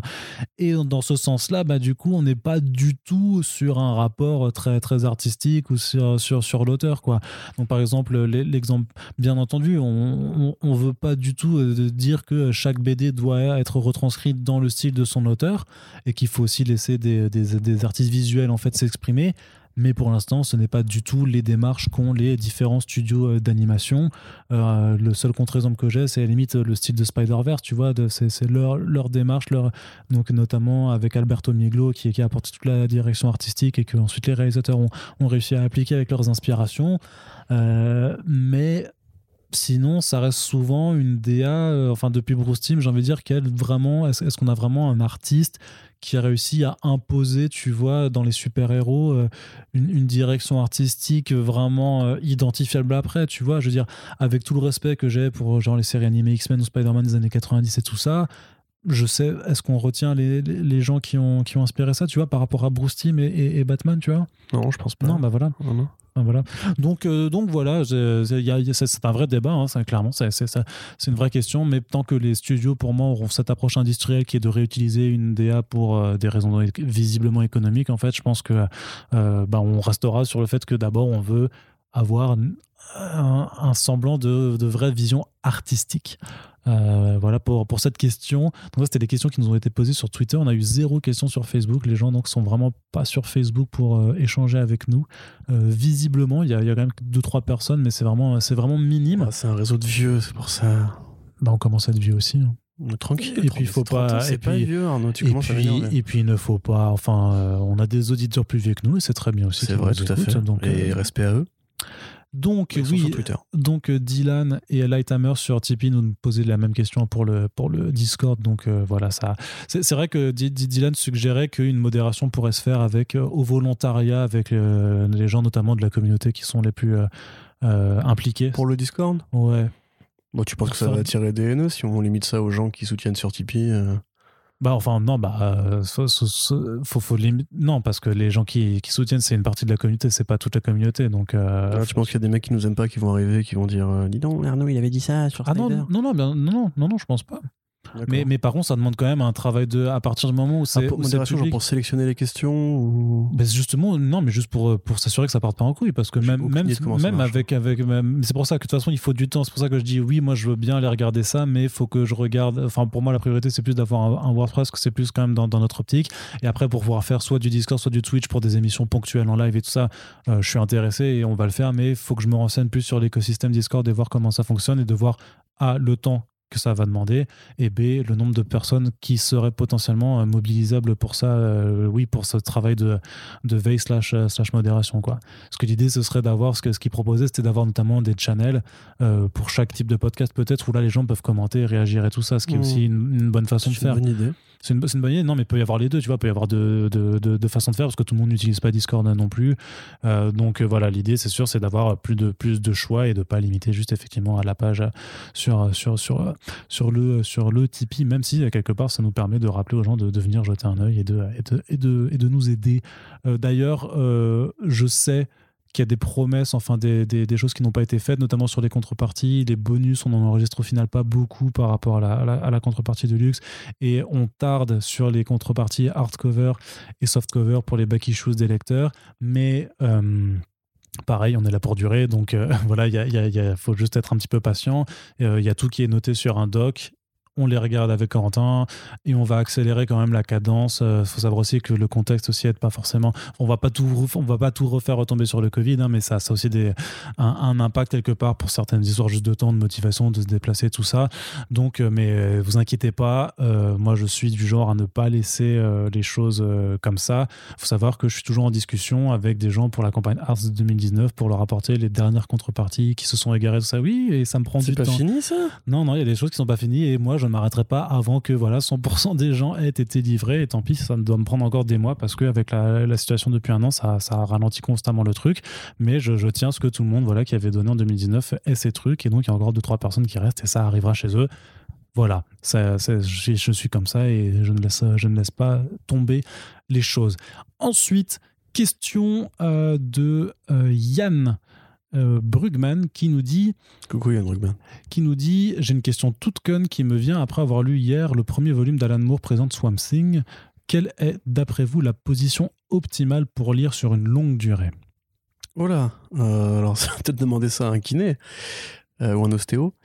Non, Pour toi, Euh, ton- pour dans toi, dans, dans quel sens tu lis le plus longuement? Bah, il faut que je décrive, du coup. Moi, je lis dans mon canapé. Voilà, passionnante euh, Avec une tasse de thé et un Je petit. mets euh, mes jambes comme ça sur la petite table devant moi. Ouais, donc tu étends les jambes. Généralement, je pose soit mon ordi quand je lis en numérique, soit un bouquin euh, comme ça, tu vois, avec une main derrière. Et je mets une seule main au milieu entre les deux pages pour caler. Voilà, c'est c'est incroyable. Et là, du coup, je lis comme ceci. Et après, je tourne les pages en faisant glisser mon petit doigt pour faire pivoter à la page suivante. Et c'est merveilleux. Et sinon, bah, j'utilise mon index pour, pour défiler euh, sur les pages en numérique. Euh, après, voilà, que optimal, je sais pas si c'est optimal, je sais pas si je me tiens bien, je pense pas. Après, moi, ma famille a des gros problèmes de dos, donc euh, je pense, même si je me tenais droit, de toute façon, je, serais- je suis un peu niqué par la, par la génétique. Mais euh, voilà, et toi Arnaud, comment, comment lis-tu? Non, moi, je pense que je lis très mal parce que j'aime bien lire couché, souvent. C'est très mal ça. C'est pas bien? Et le bec de perroquet alors? Le bec de. Le haut de la colonne vertébrale, tu sais, à force que.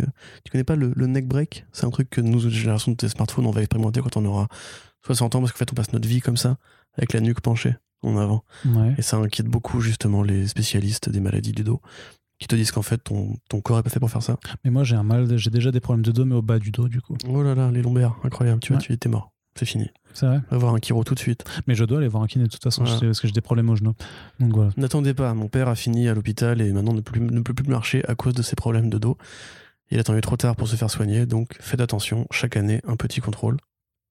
Ça ne mange pas de pain. C'est bien, je suis pas du tout hypochondriaque, donc c'est cool. Je suis pas en train de flipper maintenant. Un petit contrôle, à 30 ans, c'est pas un problème. Non, mais j'en ai fait en plus, euh, ça, déjà pas mal de trucs cette année. Donc, euh, Si vous soulevez des objets lourds, élevez-vous, aidez-vous de vos jambes et gardez le dos droit. Et surtout, gardez Ah toujours oui, les bah, bras, les bras très, très euh, étendus comme ça. ne sûr. pliez jamais vos bras quand vous soulevez un objet, sinon vos épaules et votre dos, votre travaillent du coup. Ouais. Ça, t'inquiète pas, à force de déménager euh, tous ces bouquins, je, l'ai appris. Je l'ai appris à la dure. Euh, mais du coup, euh, ouais, plutôt couché en général, souvent sur le ventre en plus, donc en redressant la tête par contre, tu vois. Et pas, Ça, c'est pas trop mal par contre. Donc, Parce que du euh, coup, tu réalignes ce que tu perds tous les jours en, Ouais. smartphone. Ouais, sûrement. Donc euh, c'est plutôt comme ça. Mais après, c'est vrai que je suis assez. Enfin, je bouge beaucoup, tu vois. Je lis d'abord sur le truc, après sur le côté, en, en tendant les bras, comme ça, tu vois. Puis après, complètement sur le dos avec euh, le truc. En vrai, je suis. euh, En vrai, t'es un enfant de 6 ans. je crois que. Ouais, bah écoute.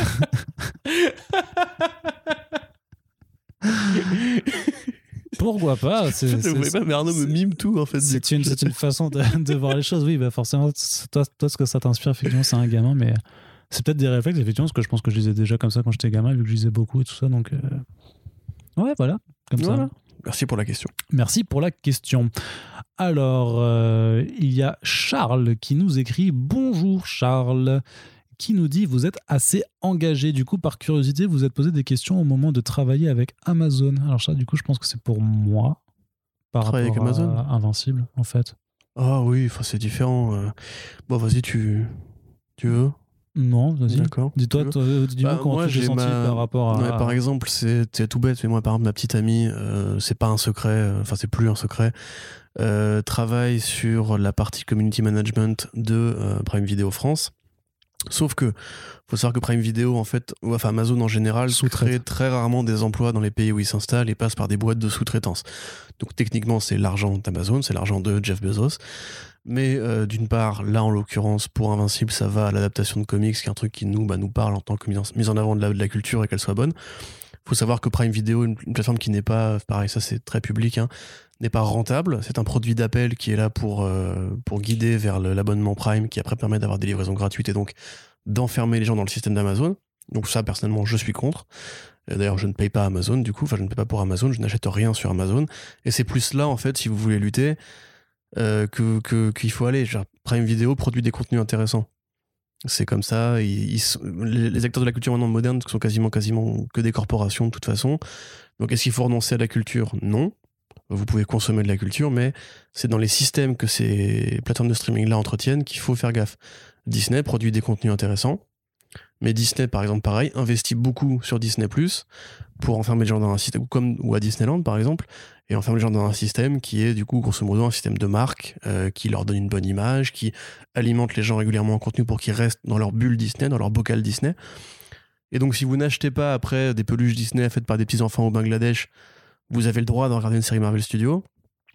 Si vous n'achetez pas sur, Amazon et que vous niquez pas le commerce tel qu'il est réellement, vous pouvez consommer Prime Video. Je pense que c'est pas un problème tant que vous vous responsabilisez par rapport à d'autres secteurs de l'industrie culturelle comme le cinéma par exemple ou euh, les libraires, très tout bêtement. hein. Il y a des commerces qui passent par Amazon pour exister. On peut pas nier le e-commerce en France. Par contre, on peut très bien considérer qu'Amazon effectivement est une boîte euh, néfaste pour la planète, pour l'humain en général. Euh, moi, je suis contre évidemment. Par contre, je suis pas contre le fait qu'on adapte des comics que j'aime bien. Donc, je suis un petit peu, grosso modo, obligé simplement de réfléchir à un niveau tu peux plus pas être, nuancé que euh, ça. voilà, tu, peux, tu peux pas être tout blanc ou tout noir de toute façon. Quoi. Voilà, c'est ça. C'est de la même façon, euh, tu vois, Apple, par exemple, on sait qu'Apple, euh, il y, a les- il y a les usines en Chine, il y a toute une série de, de saloperies X ou Y. Apple produit des bonnes séries télé. Tu vois, la série Servant, par exemple, je l'aime beaucoup. Mm. Moi, je trouve que je, ne suis pas abonné à Apple Plus pour, euh, pour la regarder. Donc, euh, aussi, ça, le, le présent nous offre des billets de compensation. Mais je ne veux pas non plus me dire, euh, M. Night Shyamalan travaille, travaille avec Apple, donc c'est un enfoiré, même si je suis contre Apple. L'art et la culture ont tendance à disparaître un petit peu dans le capitalisme moderne faut savoir que c'est pas ça qui leur rapporte de l'argent, hein, très clairement. C'est quasiment que des systèmes à perte hein, pour la plupart. Donc euh, moi j'ai tendance plutôt à me dire que il faut profiter des quelques avantages que proposent ces systèmes de, de, de corporations délétères. Et en l'occurrence la culture en fait partie. Donc euh, si on consomme que ça et pas le reste, on fait un compromis qui je pense est à- plutôt honnête. Ouais. Mais c'est mon avis. Après on peut on peut en débattre. Je suis très ouvert. si vous- Non, et puis de toute façon, c'est une, un question, c'est une question qui se pose à plein d'échelles et qui, et qui aura de toute façon des, euh, des, des, réper- enfin des, des répercussions, des, euh, des contradictions un petit peu partout. Par exemple, tu vois, même sur, sur la question des comics, tu vois, quand on parle par exemple d'un bêta rebuild de Daniel Bryan Johnson, on va dire achetez-le, c'est de la frappe et tout ça. C'est aussi dire, euh, en, en- filigrane, c'est dire donnez vos sous à un major de l'industrie qui, euh, à côté, ben, en fait, pourrit le système parce qu'ils font des. Ils ont voilà, un système de, publication avec des variantes qui pourrit vraiment le, le modèle économique euh, du marché américain. C'est donner des sous indirectement à Disney qui est quand même aussi très néfaste dans son approche de- du, secteur culturel, tu vois. Donc, et en même temps, ben, c'est on, a envie de soutenir aussi un pro, une œuvre ou, ou, un artiste et c'est pareil pour. Bah voilà, c'est maintenant si tu dis j'ai adoré Batman détective et et quelque part, en l'achetant, bah, je donne de l'argent à AT&T, qui est une boîte qui a euh, fait des trucs pas propres au niveau, par exemple, du cinéma. Tu vois, c'est un petit peu comme euh, l'intersectionnalité. Tu vois, il faut comprendre ce que tu gagnes, ce que tu perds, à quel moment, à quel endroit tu peux être pertinent en restant euh, dans tes convictions tout en comprenant que le système, de toute façon, maintenant, euh, c'est triste. Mais tu vois, moi, moi j'étais contre le rachat de Warner par AT&T. On m'a pas, pas demandé mon avis, tu vois. Donc, est-ce que j'arrête de lire du DC Comics parce que je suis contre ça? Si t'étais absolutiste, euh, jusqu'au boutiste, euh, ce serait le, truc. mais c'est qu'il y a des auteurs de qui commencent chez DC et qui après vont en Indé faire des trucs bien, tu vois. Donc, il faut aussi que euh, tu bah regarde Donny par exemple tu vois il oui et puis de toute façon tu, tu qui aussi juste que c'est un ton taf et que bah, tu as aussi des, des, trucs qui t'intéressent en tant que personnage en tant de, parce que c'est pas pour autant que, que même la direction que certains éditeurs ont pas des choses intéressantes à mmh, faire tu vois c'est pas parce que Jim Lee est un éditeur en chef nul que Mark Doyle était pas bien quand il était chez DC tu vois oui, tout à fait. Par exemple. Mais après ça, enfin, enlevant la question du taf de l'équation, parce que je pense que les gens, en l'occurrence, c'est pas leur taf, ceux qui nous écoutent. Euh, typiquement, je pense que c'est juste une question de Enfin, tu vois, c'est comme les mecs qui disent je fais, je fais ma BA du jour, donc je me permets d'être un enfoiré à tel endroit. Je suis pas d'accord avec ça, tu vois. Mais il faut quand même se dire aussi que tu peux pas vivre dans un monde où tu consommes que de la culture propre, parce que simplement, ça, elle est trop restreinte, souvent assez inaccessible. Euh, même en, BD, il y a des groupes de BD françaises, euh, il faut le dire, voilà, qui n'ont pas forcément des comportements très propres par moment. La plupart des grosses boîtes, de toute façon, en général, qui produisent de la culture, ont toujours un département où tu peux critiquer. C'est ça qui est problématique, en fait, au bout d'un moment, c'est que je dis pas que tu peux, je dis pas grosso modo tous pourris donc ça sert à rien de lutter. Je dis tu peux lutter, mais lutte dans le système, c'est-à-dire lutte dans la nuance du système, tu vois. Va donner de l'argent à Brian Johnson, comme ça il sera connu et après il pourra s'émanciper de Marvel et DC pour aller faire de l'indé où il sera du coup le propriétaire de son, travail, tu vois. En l'occurrence, c'est pareil. Je euh, pour connaître voilà, pareil des community managers, la plupart d'entre eux euh, sont pas responsables des, des, choix des plateformes et essayent justement d'aiguiller les gens vers des produits culturels un peu plus rares, des œuvres qui sont peut-être moins connues justement que le tout venant grand public. Et ça participe aussi de l'éducation à l'image, ça participe aussi de comment justement le boulot boulot, c'est pas juste de faire du buzz, mais aussi simplement bah, de mettre en avant la qualité quand elle existe. Et voilà, enfin je veux dire, faut quand même pas non plus nier que aujourd'hui avec Netflix, euh, OCS, pareil, OCS, tu vois, Orange, c'est pas un groupe très très vertueux. Hein.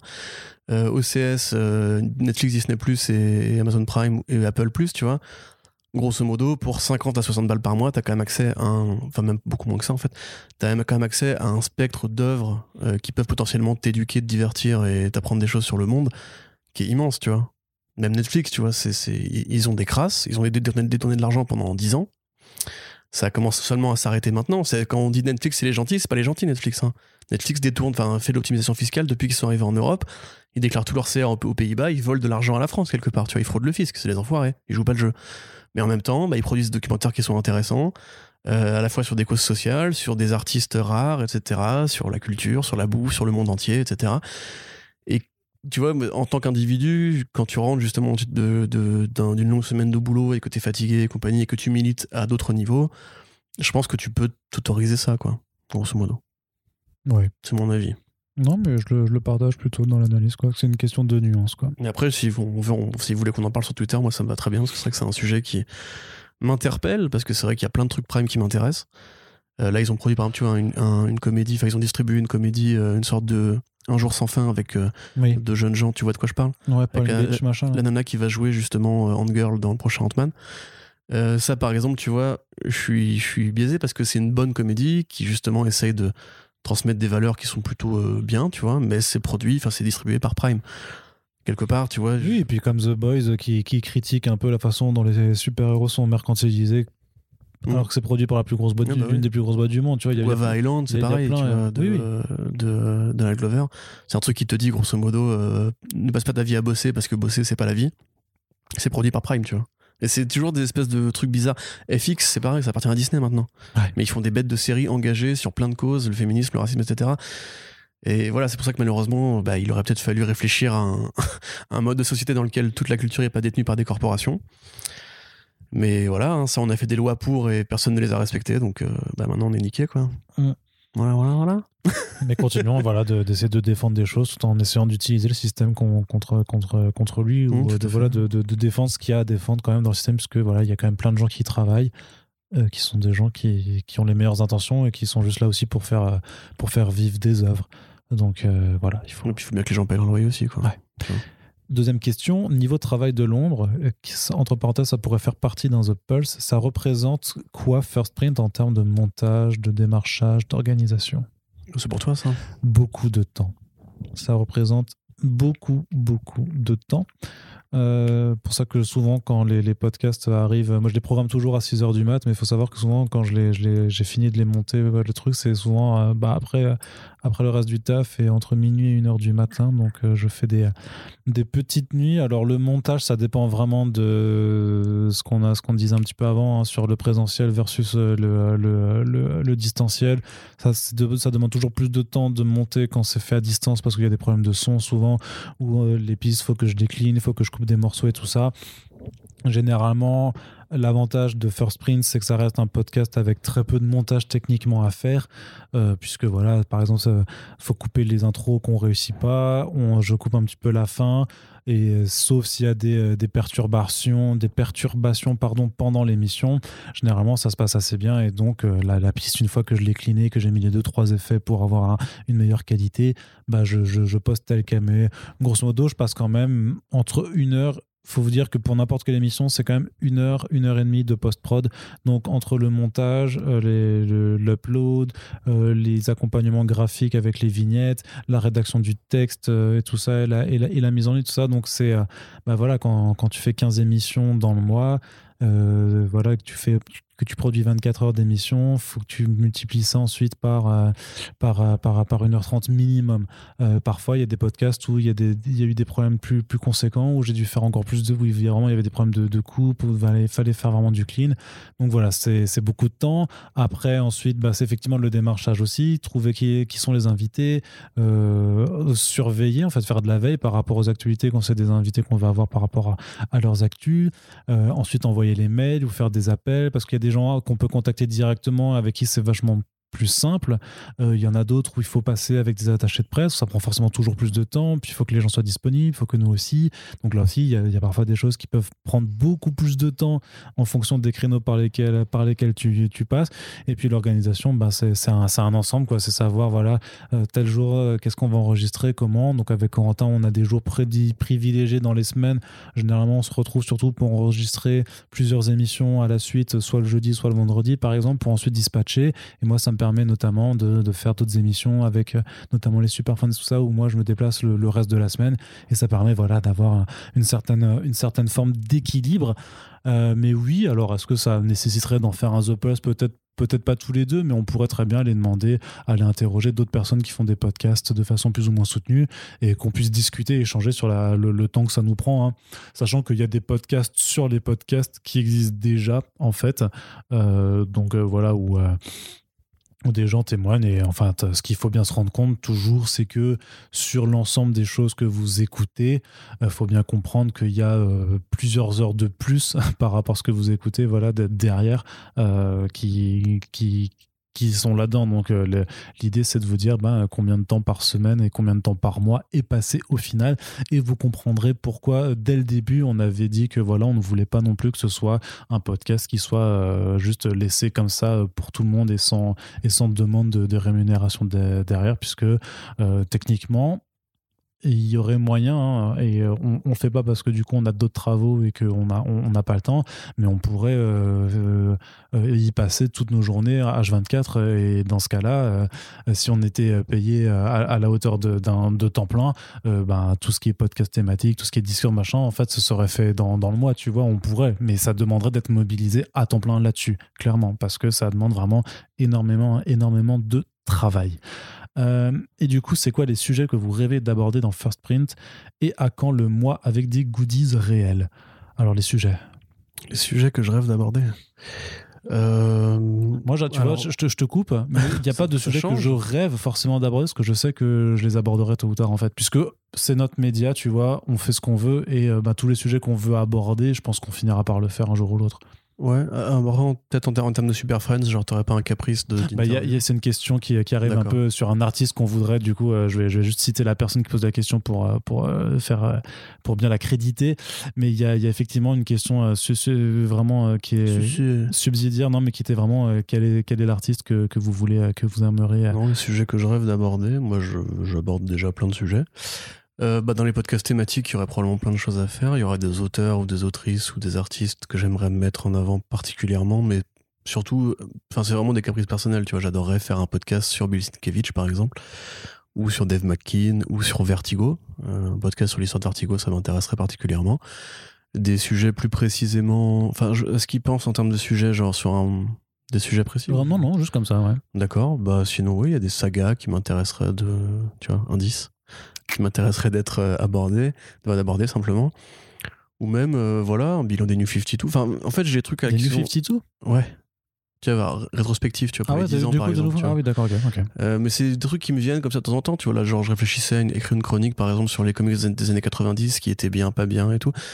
Mais c'est ce travail de recherche, en fait, euh, presque scientifique, moi, qui m'intéresse, c'est-à-dire dépouiller toute notion d'opinion personnelle, de ne pas parler juste de j'aime, j'aime pas, pour en fait vraiment écrire l'histoire, euh, grosso modo, des comics en tant que forme d'art, comment elle a évolué, comment elle s'est transcrite, avec des points très précis, etc.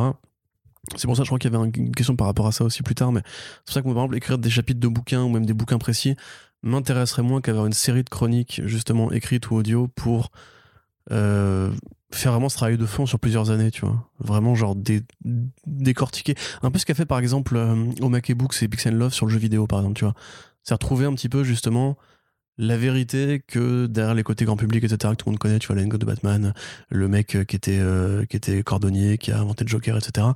Voilà, ça tout le monde le sait, mais si tu peux revenir sur des points précis de tout ce qui a été oublié dans le grand feuilleton, euh, le feuilleton national, entre guillemets, des comics, ça m'intéresserait, pour Ouais. le coup. Donc c'est Captcha qui demandait euh, quel est l'artiste que vous aimeriez recevoir dans, dans First Print. Sienkiewicz, toi? Direct. Ah ouais, c'est. je ressens toi, tu vois, juste moi et lui. Oh, bah, si- si tu- si- Je masse les épaules. Je lui demande de me faire un portrait de moi. Tu vois, Ok, je le paye pour ça. Non, non, et ouais, mais. et- Non, mais d'autres gens, oui, plein, plein. Euh, Frank Miller, évidemment, Putain, ouais. qui est un artiste en plus, techniquement. Même Alan- si je, pense Moore, que c'est peut-être un mec qui est déjà. En vrai, est-ce que, euh, est-ce que la poteau serait pas juste d'avoir d'avoir ne Mais on en a déjà parlé. Moi, je te dis, Alan Moore, en fait, je. Non, toi, tu veux pas le rencontrer. C'est le euh. truc, c'est un croisement entre euh, ne rencontrez pas vos héros Ouais. parce que peut-être que soit je l'agacerais et ça me frustrerait, soit il serait pas exactement comme je l'imagine. Je suis sûr qu'il est très gentil. hein. Mais j'en suis sûr aussi. C'est juste, tu vois, le- j'ai pas envie de prendre ce risque, tu vois. Hmm. Euh, Toru Fujisawa aussi, euh, le mec qui a, qui a créé GT, GTO, qui est pas du coup du, du comics, mais qui est l'autre BD qui a fait ma, ma vie. Euh, extraordinaire. Des artistes plus précis, des dessinateurs plus précis, j'aimerais bien parler avec J.H. Williams 3 pour comprendre un petit peu justement sa vision de l'art séquentiel en général, parce que je pense que c'est un des rares mecs qui a vraiment fait bouger les lignes dans les années 2000-2010, qui a vraiment imposé un nouveau standard de qualité où à partir de là tu te dis ok maintenant ça devient lui un des darons tu peux pas revenir en arrière. Euh, j'aimerais bien parler aussi avec Kirkman quand même. Mais pas une interview corpo en fait. J'aimerais vraiment voilà ce côté super friends limite avec des bières où on se pose et même quelque part sans micro tu vois. Bah, du où, coup, où oui, juste ouais, il pourrait m'expliquer comment est-ce qu'il a eu cette vision de l'horreur dans Walking Dead euh, ou même cette vision de la famille dans Invincible. Tu sais genre tu t'enlèves tout le côté promo t'enlèves tout le côté corpo t'enlèves tout le côté euh, voilà j'ai une super idée et puis après artiste c'était amazing etc parce que c'est ce qui me frustre dans les interviews américaines Euh, pour comprendre vraiment co- comment un mec si tu veux arrive à trouver cette idée de ouf et la, la poursuivre comme ça sur aussi longtemps alors qu'il évolue en parallèle mais qu'il arrive à maintenir ce cap tu vois. Ça ça me fascine justement dans les feuilletons. Il y a une question sur les, sur les ongoing tout à l'heure mais on va en parler. Jason Aaron aussi. Pareil pour comprendre comment est-ce, comment est-ce que lui comprend le- temps dans ses BD tu vois. Parce que toutes ces BD il y a toujours deux ou trois périodes de temps différentes.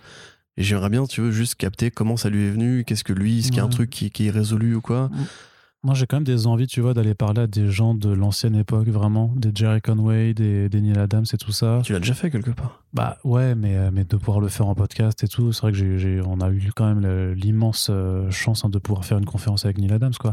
Mais vraiment de pouvoir rediscuter de comment c'était en fait, de comment parce Ouais. que c'est quelque chose que on connaîtra pas. Factuellement, on n'était pas né. Et euh, y a voilà, j'ai vraiment, moi, il y a plein de gens en fait, des voilà, des gens qui ont cra- mais quelque part Sienkiewicz aussi, tu vois, vu qu'il a fait dans les années 80 euh, les euh, les New Mutants et tout ça, c'est vachement intéressant d'avoir ce regard de les gars quand on était même pas nés, vous faisiez déjà des comics, c'était comment à cette époque-là, comment est-ce que vous voyez l'évolution des choses? Moi, c'est vraiment ce Mhm. regard rétrospectif que j'ai envie de pouvoir aborder avec ces, avec ces auteurs-là, ces, ces autrices-là. Il y aura un mec Euh, aussi. euh, Même Louis, Louis Simonson, tu vois, j'aimerais trop voir quand elle bon, c'est gérait. encore possible, hein, Louis Simonson. Oui, mais de, de, de, de voir, d'avoir une discussion avec Louise, tu vois, et, de lui, et vraiment de lui dire, euh, quand vous avez commencé à gérer, quand vous, quand vous gériez les, les X-Men de Claremont et tout ça à l'époque, comment c'était, tu vois, c'était. Ouais, quand vous avez commencé à démultiplier les events et tout ça. Alors, il y a des documentaires qui ont été faits, bien entendu, elle, elle a déjà répondu à toutes ces questions. Mais voilà, si, on pouvait les recevoir, moi j'ai envie quand même, j'aimerais bien pouvoir recevoir, euh, re- recevoir du, du Claremont. hein. Moi j'ai- pu l'interviewer plusieurs fois, mais de, de, de le recevoir de nouveau et d'avoir vraiment des, des, des belles discussions rétrospectives, bah, avant aussi que ces gens finissent par s'en aller parce qu'ils finiront Mmh. par s'en aller. Bah, c'est ce que j'allais dire. Moi, en fait, je pense. C'est pas forcément que j'aurais beaucoup de questions à lui poser. C'est plus pour avoir parlé avec lui, ça aurait été Darwin Cook, tu vois. Ah, bien sûr, oui, mais moi j'étais en train de regarder mon parcours Voilà, j'étais et en train de me dire, putain, mais lui j'aurais vraiment, Genre, tu vois. je, ouais. je pense pas que j'aurais vraiment. Parce que sa, sa technique, je la vois et je la comprends. J'ai pas de questions pour en mode décortiquer ce qu'il a fait. C'est plus, j'aurais aimé parler avec lui. Tu vois, genre juste Mhm. taper la tchatcha avec lui. Tu vois, juste. euh, alors, la BD. euh, Ouais, il- mais même, tu vois, même, tu vois, même dans, un, dans une moindre mesure, tu vois, j'ai j'ai jamais pu voir au final Stanley, tu vois. Je pense que j'aurais bien aimé pouvoir le voir et, lui dire, et, et voir le- Ouais, l'homme, tu vois. Mais, mais même d'autres légendes, en fait, il y a plein de gens qui se sont éteints euh, ces dernières années. Lenvin, tu vois, j'aurais bien aimé, tu vois, lui parler. C'est quand même le, le créateur de Swamp Thing, tu vois. Euh, j'aurais- j'aurais grave kiffé pour. Ah putain, je sais. Quoi? Garcenis. Si, ouais, Gar ouais. Alors, si vous avez Spotify, euh, vous tapez euh, Garcenis whisky dans votre barre de recherche. Et en fait, tu avais un gros fan d'un podcast de whisky, un mec qui sont vraiment des mecs qui interviewent en général des distilleurs, qui avait invité Garcenis et qui essayait absolument de faire des connexions entre whisky et comics pour justifier que ce soit pertinent. Du coup, ça l'était pas. Mais Garcenis, du coup, qui a un gros baiser de whisky, qui est un Irlandais comme, comme chacun sait, juste, il a l'air tellement sympa et humble et, et très calme par rapport à ses BD. C'est un, un petit peu genre le, le daron, enfin le pote de ton Mhm. daron qui venait à la maison des fois, tu vois. Et tu sais qu'il est cool, et que c'est un vieux cool, et que t'as envie juste de, de discuter avec lui en mode genre c'est quoi être adulte, c'est quoi être un, c'est quoi être un, un sale gamin de 40-50 balais, et comment t'assumes toutes les conneries que t'as fait et compagnie? Et en fait, t'as l'air d'être très bien avec ça. Voilà, juste boire, boire un whisky avec Garcenis, moi ça me va aussi. Ouais. Mais euh, ouais, j'étais en train de me rappeler de cette conférence qu'on avait fait à Lille avec Glenn Fabry qui était complètement torché. En fait. Euh, avec le recul, il était vraiment, vraiment bourré, quoi, je pense. Euh, Et de plus en plus au fur et à hein, ouais, mesure de, la- de, de la conférence, c'était, euh, c'était quand même plutôt, plutôt marrant, quoi. Donc ouais, c'était Captcha qui, qui nous demandait cette, cette question sur l'artiste. Ah, Pierre Remender aussi. Ouais, oui. Mais bah, pareil, un podcast genre, tu sais, où ju- en, en- en mode full fuck. Tu vois, genre, on parle de Trump avec Rick Remender pendant 3 heures. Et on parle Ah, pas- mais dans ce cas, pas de c'est- BD. mais dans ce cas, moi, ce que je veux faire alors, si, si tu veux faire vraiment un truc full gonzo pour tacler aussi un peu le milieu, ce serait avec euh, Howard Chaykin. Tu vois, j'avais Ah bah adoré, oui, oui. adoré l'interview que j'avais pu faire de lui. J'étais trop, enfin, c'était trop, c'était Ouais, vraiment bah oui. mortel comme discussion. Et, euh, et le mec est, Bon, était- c'est pas non plus inenvisageable en vrai si, euh, si Urban décidait de le ramener pour. euh, Non, et puis en vrai, le fait est que les contacts sont possibles avec Internet et tout ça, qu'il y a des gens qui sont, qui sont disponibles pour faire du visio et tout ça. Euh, je l'ai teasé dans un précédent podcast, mais il faut juste que je réécrive à, à Jason Award pour qu'on puisse faire un Mhm. Super Friends VO à distance. C'est une question de juste d'agenda, d'emploi du temps et de décalage horaire.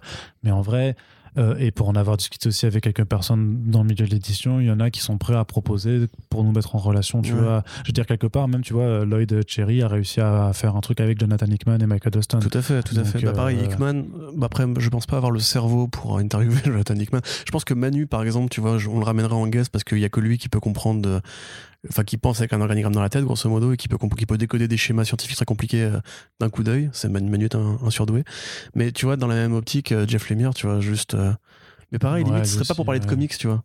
Ce serait genre pour lui demander qu'est-ce que qu'est-ce que t'as lu récemment, qu'est-ce que t'aimes bien et tout. Enfin, pour comprendre le, parce que je vois vraiment comment il écrit, je comprends très bien. J'ai pas besoin si tu veux, de, de le décoder ou de, de- de le traduire, mais juste pour parler avec lui de, Ouais, pour mettre l'humain, en fait. tu vois, pour, pour, trou- pour trouver sa mélancolie, tu vois, pour trouver qu'est-ce qui me met de, de lui Ouais, à que là, là, ce que tu décris, c'est un peu des séances de psychothérapie, quoi. Tu vois, bon, alors, non, mais c'est alors Jeff, ton t'as père, envie ton père clairement connaître, t'a tu vois. abandonné. Ton, non, mais t'as envie de les connaître, et tu lis leur travail, etc. Et du coup, ils te reflètent une, une part d'eux. Bah, t'as- Mais oui, tu vois pas, en fait, le côté quotidien, tu vois, tu vois pas, en fait, vraiment. Quelque part, c'est un peu des potes, tu vois, à force depuis toutes ces années, à a- voir, Oui, il y, en a- clairement. Pareil, genre. Bob Baker, justement, là après récemment, pour parler, du- ou Marc Millar. Le problème, c'est que c'est infaisable parce que si Marc Millar vient, il va être trop corpo parce que c'est Marc Millar et que c'est, il est mi-homme, mi-corpo. Mais tu vois, si on fait un podcast avec lui et que juste on parle du droit d'auteur, et pareil, on lui demande c'était comment Marvel à l'époque, quand t'as vu que Marvel Studios a pris vois, Ultimates pour mais- faire mais- Avengers, est-ce que euh, t'as est-ce que t'as- Mais moi, dans cette optique-là, j'ai envie même de faire un podcast avec Rob Liefeld, tu vois, pour, euh, pour nous reparler de. Ou même Ça, ça Jim- pourrait être marrant. Mais ouais, mais pour, non, mais pour parler quand même de ce qu'ils ont, la, la révolution Image, tu vois, faire, franchement, t'imagines le truc, tu fais un podcast avec les cinq euh, fondateurs d'Image, à 6, pardon, euh, les fondateurs d'Image, tu fais un podcast, tu fais bon, les gars, vas-y. re- Ça, je pense que Larsen, il serait, il serait chaud. ouais. C'est un mec qui a une très grande gueule et qui, qui a pas du mais, tout. non, mais le truc, c'est que tu, ce serait impossible de tous les réunir. Ah non, parce bah non, que mais là, tu vas trop loin, Ouais, mais t'imagines, c'est vraiment le, le- vraiment le copain d'avant de, de, de Image, quoi. Ça, ce serait trop mortel, quoi. Tu me dirais, ils avaient participé à un, un documentaire commun. tu mais fais un pas je crois. Tu fais podcast avec, oui, tu fais un podcast avec Jim Lee où t'enlèves tout ce côté de VP de DC machin et tu fais bon, Mais voilà, c'est ça. t'as voilà. vendu, t'as vendu Whitestorm. Non, mais c'est impossible en fait. tu vois, c'est salopard. tu- en, en plus, tu, le sais- tu le sais très bien, pour avoir eu déjà des, des mecs qui te parlent de off ou des éditeurs qui te parlent de off, t'en as qui sont, parce qu'ils ont ces postes de responsabilité, ils peuvent pas tout dire en fait. Bien sûr, oui, oui. Donc il faudrait prendre un Jim Lee en fin de carrière quand on n'a plus rien à foutre, quand il sera très vieux et tout. Peut-être que ce sera possible d'ici là. Dan sera du coup, j'aimerais là. bien, là, tu vois, présentement un petit podcast avec Dan Didio, ça me ferait bien kiffer. Mais moi, aussi, j'attends l'interview. euh, comme Jack Kirby dans le Comics Journal où il avait tout balancé, où il a dit Stanley c'est une merde et tout. J'attends vraiment l'interview de Dan Didio dans 5 à 10 ans où il en aura plus rien à foutre, quand il aura refondé sa boîte à lui, quand il aura fait comme Bill Jamas. Et que là, le mec va vraiment ouvrir sa gueule et va dire alors, non, non, le rachat d'AT&T, Jim Lee c'est une merde, il m'a harcelé, etc. Je l'attends vraiment, je sens que ça va être sanglant, franchement. Parce que lui, Il y a justement. moyen, il y a euh, moyen, ouais. à mon avis, il, il a dû, tu sais, on le fait passer pour le méchant, mais à mon avis, il a dû manger bon au niveau. Non, mais il avait des idées de merde, moins il avait des idées, tu vois. C'était le, le relais direct entre DC Entertainment et DC Comics, tu vois. Donc c'est Mm. lui qui a dû encaisser toutes les directives, etc. Donc j'ai- j'aimerais bien un petit peu en parler, ça. Bah allez, on enchaîne parce que. euh, on- C'était une très bonne question qui nous a fait beaucoup réagir. Tout à fait. Allez, du coup, Adrien aussi qui nous pose une question euh, qui nous dit est-ce que dans la mesure du possible, vous participez financièrement aux différents projets participatifs présentés et c'est quoi votre secret pour dénicher toujours d'aussi incroyables projets qui font mal au porte-monnaie? Bah alors le secret simplement de faire une bonne veille et de capter ce qui se passe et bah, de vous parler spécifiquement des choses qui nous enthousiasment mais parce que bah, quelque part j'ose dire, enfin j'ose, penser que quelque part si, si, si vous nous écoutez, vous nous faites confiance, c'est que enfin vous nous faites confiance dans, dans, dans notre dans, notre approche en fait, on va dire éditoriale, dans le fait que a priori les choses dont on vous parle et qu'on a qu'on a envie de soutenir, c'est souvent des choses qui vont vous plaire, enfin sont un peu de qualité, euh, c'est toujours très subjectif, mais que voilà vous nous faites confiance sur notre regard d'éditeur, on va dire sur sur les projets qu'on décide de mettre en avant dans, nos émissions. Et euh, le, le secret en fait c'est juste d'être très attentif, c'est de faire de la veille. Ça, c'est une activité en fait qu'on n'arrive pas forcément à à quantifier au jour le jour parce que tu l'as fait un petit peu tout le temps. Et même par, parfois là-dessus j'ai, pas forcément moi l'impression d'être toujours avant-gardiste. Parfois j'ai l'impression de suivre clairement des, des, des micro-tendances et tout dans, dans, dans ce microcosme. Mais donc voilà l'idée après c'est juste de, de, de, de vous mettre l'attention là-dessus. Et, donc, sur- est-ce que tu donnes de la moula? Oui oui, oui Ah, bien sûr. Euh, alors pas euh, pas sur tout, euh, clairement, je peux pas parce que je ne peux pas non plus. J'ai mon, mon ma, mon ma tirelire n'est pas expansive, mais oui, notamment c'est là ce printemps-là était quand même particulièrement chargé en projet. Et oui oui, il y a alors oui oui c'est un personnage de dessin animé, hein, bien entendu Corentin, mais j'ai Oui. oui. J'allais rien dire. Tu te fais des vannes tout seul. maintenant. Ouais, mais parce même que, plus que je dise des bah conneries pour oui, me couper. bah, tu le truc, c'est que je sentais que tu t'endormais un petit peu. Non, non, donc. Je regarde les dernières campagnes parce que je me souviens plus ce que j'ai baqué en dernier. Moi, j'ai baqué. Bah, ce, ce mois-ci particulièrement, j'ai baqué pas mal de trucs. J'ai baqué euh, le Mutiny Magazine de, Fabrice Sapolsky, par exemple. Euh, j'ai baqué Money Shot chez, chez Comics. J'ai baqué euh, Giant Days chez Aquileos, par exemple. faut savoir que voilà, il y a, très souvent des éditeurs chez qui, on, de toute façon, on reçoit beaucoup en SP, mais de temps en temps, je- parce que vraiment ça me tient à cœur, ben je, je, je back en plus, tu vois, l'autobiographie aussi de Trina Robbins, euh, traduite par Marie-Paul Noël, je l'ai backé aussi à titre personnel. Donc euh, voilà, moi ça, ça dépend des. euh, Et puis Moundir, à titre personnel aussi, je l'ai, beaucoup backé pour, pour le coup, pour me faire un kiff, du coup, d'apparaître dans, dans la BD, parce que vraiment, l'occasion fait le larron, là je pouvais me le permettre, et du coup, je ça, ça, me, tenait à cœur de, soutenir Yoann que j'avais, voilà, que je connaissais depuis quelques temps. Donc voilà, oui, en fonction de, de- des moyens et tout ça, je, je, je back. Voilà, je, ça fait depuis le début que je back à titre personnel le Lemon Adaptation Club et tout, puisque je, je veux que, Merci.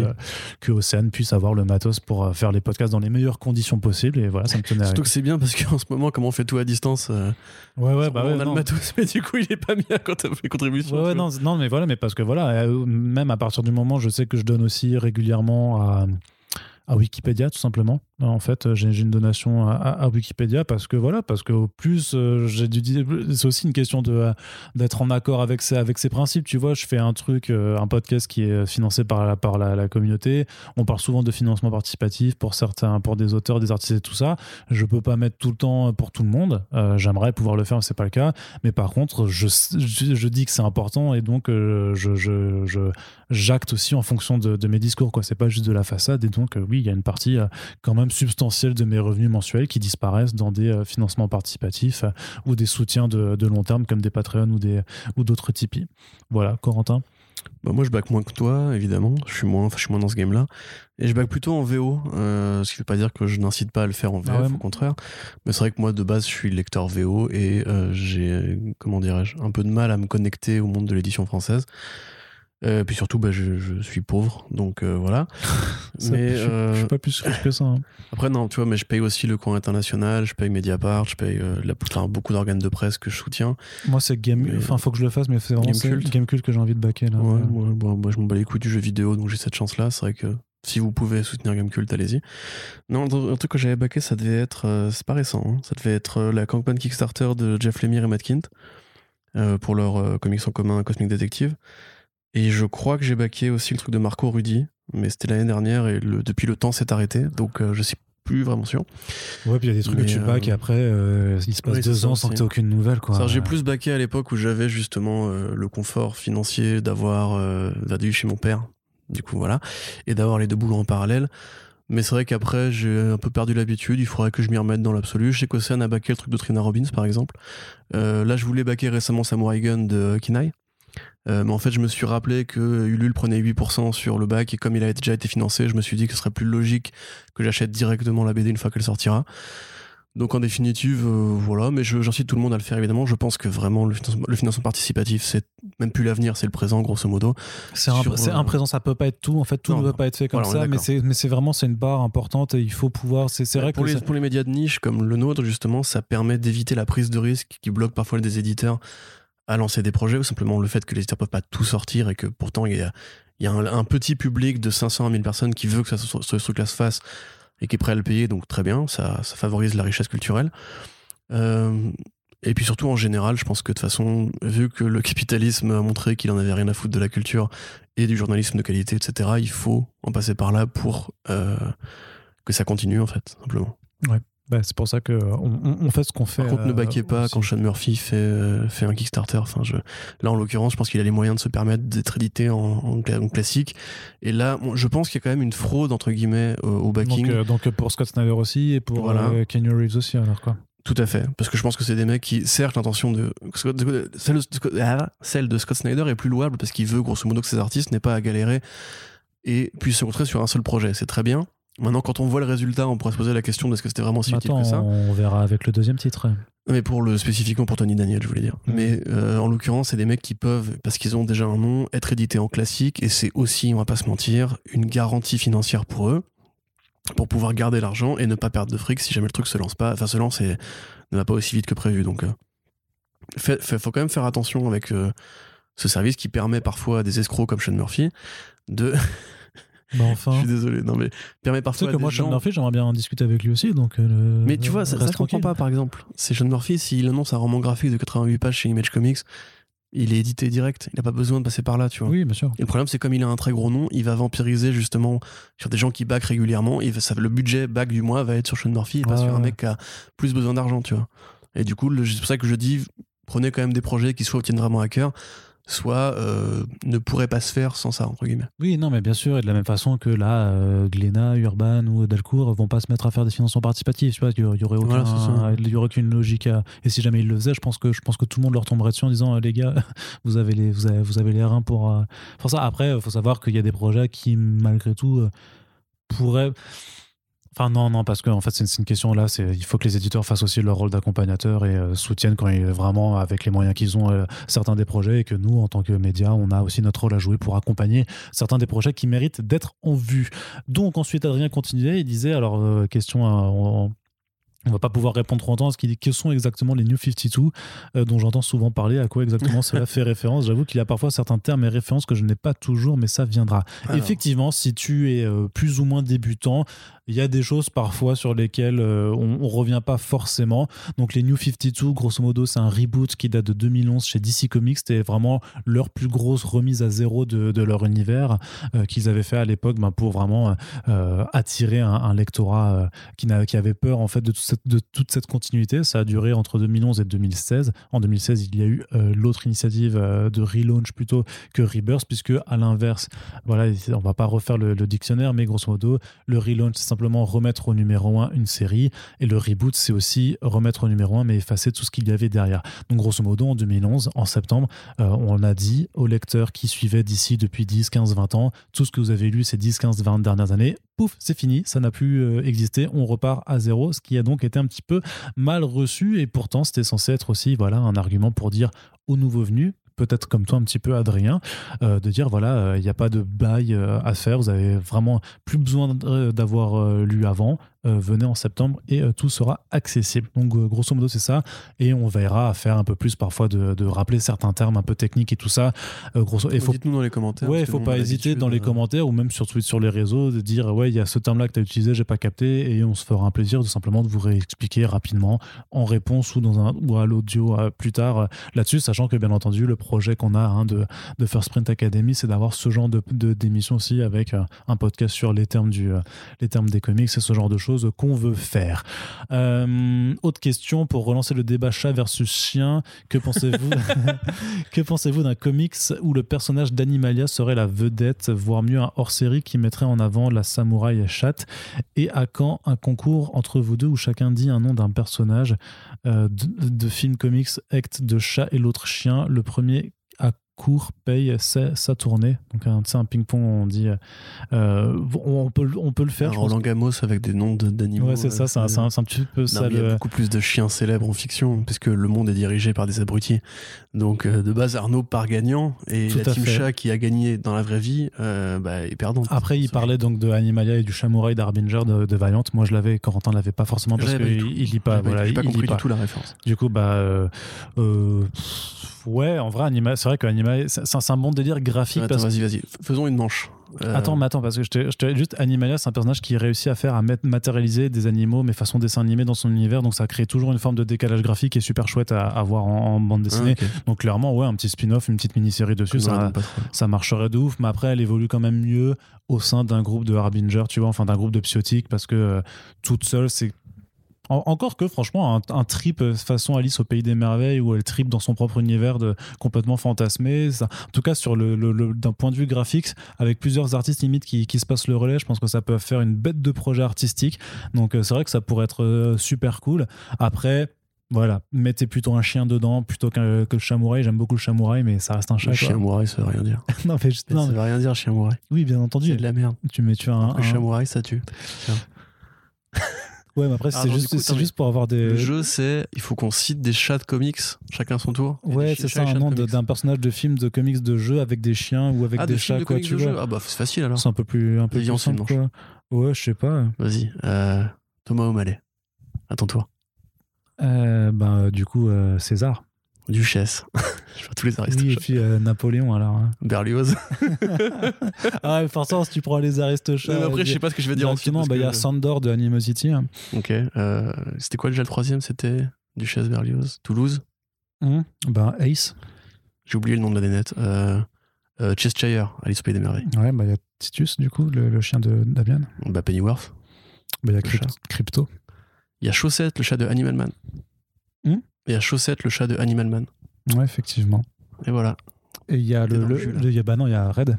De Red Rover Charlie. il y a trop de. Bah, ils ont pas de nom dans Red Red Charlie. Ah, je m'en fous. Bah, c'est juste les chats nuls. Attends, laisse-moi réfléchir. Ça, ils sont tellement nuls qu'ils ont même pas de nom. c'est quand même la preuve. Comment il s'appelle le chat psychopathe dans Movable Off euh... bon, Le chat psychopathe dans Movable Off. Ouais, je puis moi je te dis Rover et Charlie, j'enchaîne, tu vois, je, je te Ok, donne les deux d'accord. comme Ok, ça. ok, ok. Laisse-moi réfléchir. Je peux réfléchir? Non. Putain, merde. Euh, un film avec des chats célèbres. Bah, le chat de The Voices, là, le rouquin. Ouais, ok, You ouais. fuck the bitch. Ouais, bah t'as le, le, le, le- le chien, du coup, le nouveau chien de Nightwing, là, le petit, le petit, la petite euh, chienne toute mignonne, là, à trois pattes. Black Sad. Qui a pas encore, qui a, qui a pas encore de nom Black Sabbath. Ouais, ouais, ouais, effectivement. Black- Ouais, eh, franchement, Black tu peux rien dire sur Black. Black- Non, non, bah non, Ouais. non, non, je, je ne me permettrai pas de, de- dire, de dire euh, quelque chose Il sur. s'appelle le chat dans Sailor Moon. En fait, il peut être très long ce jeu. Bah oui, Voilà. donc on. Voilà. Ok, t'as Hein. gagné. Merci. Voilà, il y a trop de chiens D'ailleurs, la, la- la question. euh, Il y avait une question très bonne idée de jeu au- néanmoins. auquel on n'a pas répondu par rapport au euh, euh, le mois. À quand le mois avec des goodies réels Le mois avec des goodies réels. Ouais, tu sais, dans les des contreparties, bah, des, des contreparties euh, physiques, quoi, euh, qui pourraient effectivement doper un peu plus le, le, le Tipeee, quoi, même si c'est pas le but, c'est pas de, Bon, faire. on a peut-être déjà assez de données en termes d'envoi de colis avec euh, la dernière campagne. en vrai, moi, c'est ce, qui, c'est ce qui me fait le plus flipper, c'est de devoir gérer tout seul ce genre de truc. Après, je pense bien que par rapport à la communauté, euh, il y aurait pas non plus, il y aurait sûrement, euh, mais déjà une centaine d'envois, ça fait beaucoup, quoi. Après, en vrai, j'ai un plan sur le long terme pour les un an, notamment pour le un an de First Sprint, de faire un truc avec du physique. Donc, à voir, je t'en, je t'en reparlerai en- off. Parce que t'es pas, t'es pas au courant du tout. tout. Non, non, mais, mais j'ai, j'ai- oui, j'ai, l'envie de le faire, tu vois, mais ce serait à la limite en, en contrepartie limitée, ça pourrait, hein, tu vois. Moi, l'idée principale que j'ai, ce serait de faire des, des petits prints avec des artistes qui, à qui je les commanderais, mais de les limiter à 20 par mois, tu vois, pour euh, ta gueule, à 20 euh, pour, euh, pour pas non plus être surchargé en envoi, mais il faut que le calcul euh, commande à l'artiste par rapport au prix, par rapport au coût d'envoi et du coup après au prix d'a- d'a- d'achat soit rentable pour que ça coûte pas trop cher non plus à vous, mais parce qu'il faudra payer l'artiste, payer les envois. Et, et donc, faut que je vois le temps aussi que ça peut prendre. Mais en vrai, pour les un an, j'ai clairement un, plan très précis là-dessus.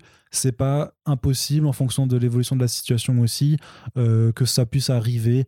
Euh, plus tard, je demanderai peut-être même des, conseils à, à Océane, du coup, vu qu'elle fait, elle fait un petit peu ça.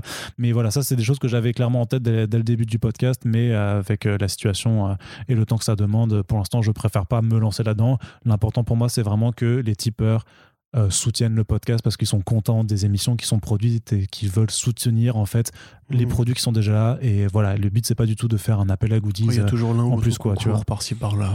Ouais, voilà, on fait parfois sont dans. généreux. Mais tu vois, le truc, c'est que je fais même pas des posts avec marqué concours, c'est qu'on les glisse dans les podcasts, on le précise un petit peu quand on partage, mais sinon, en fait, on laisse les gens qui ont écouté, en fait, euh, partager, ce qui fait que, contrairement, au- par exemple, au concours que moi je fais sur mes, propres réseaux, euh, c'est que j'ai beaucoup moins de. Dans, en tout cas, les concours de First Print, il y a que des gens qui sont réellement intéressés par les BD qui les partagent. Alors que moi, je sais que bah, je récupère toujours une bonne centaine, voire plus, de, de, de profils juste de concouristes et que bah, après, je dois faire le tri euh, quand je tire les gagnants au sort parce que le but, c'est pas de, de passer ça à des gens qui en ont rien à foutre. Quoi. Donc, voilà.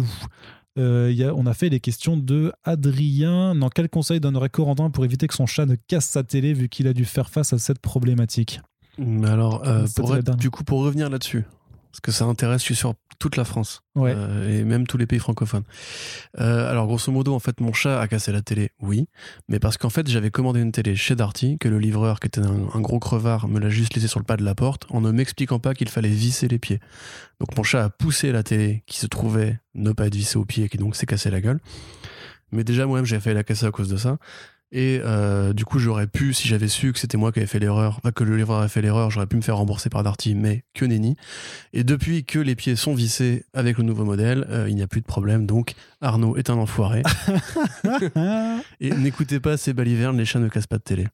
Les chats cassent des télés. Si les livreurs Darty T'es vraiment pas le seul. Franchement, si tu tapes chat casse télé sur Google, t'as un nombre d'entrées qui est faramineux. Tu tapes chien casse télé aussi. Non, Si très tu, non, si tu tapes moins. chien attaque maître, chien tue maître, chaque Non, année ça arrive pas, Arnaud. mais- Tu sais très bien les, les vérités.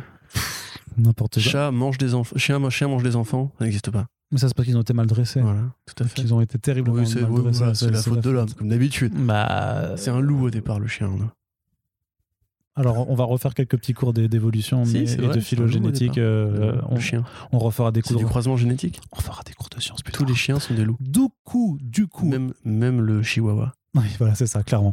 Allez, RAF nous pose aussi des questions. Il dit que ça fait plus de 5 mois qu'il nous a écouté, qu'il nous a découvert grâce à Manu du Coin Pop. Donc, ça, c'est plutôt cool d'avoir ce genre de vase communicant. Merci. Allez écouter aussi Manu du Coin Pop et ses nombreux spin-offs dérivés, euh, puisqu'il en crée toujours 5 par mois au minimum. Avec tes copains. Euh, Et les copines. Et donc, entre-temps, Arnaud a toujours pas vu le Parrain 2. Non, effectivement, j'ai toujours pas vu le Parrain 2, j'ai toujours pas vu le Parrain 1 en entier, euh, clairement.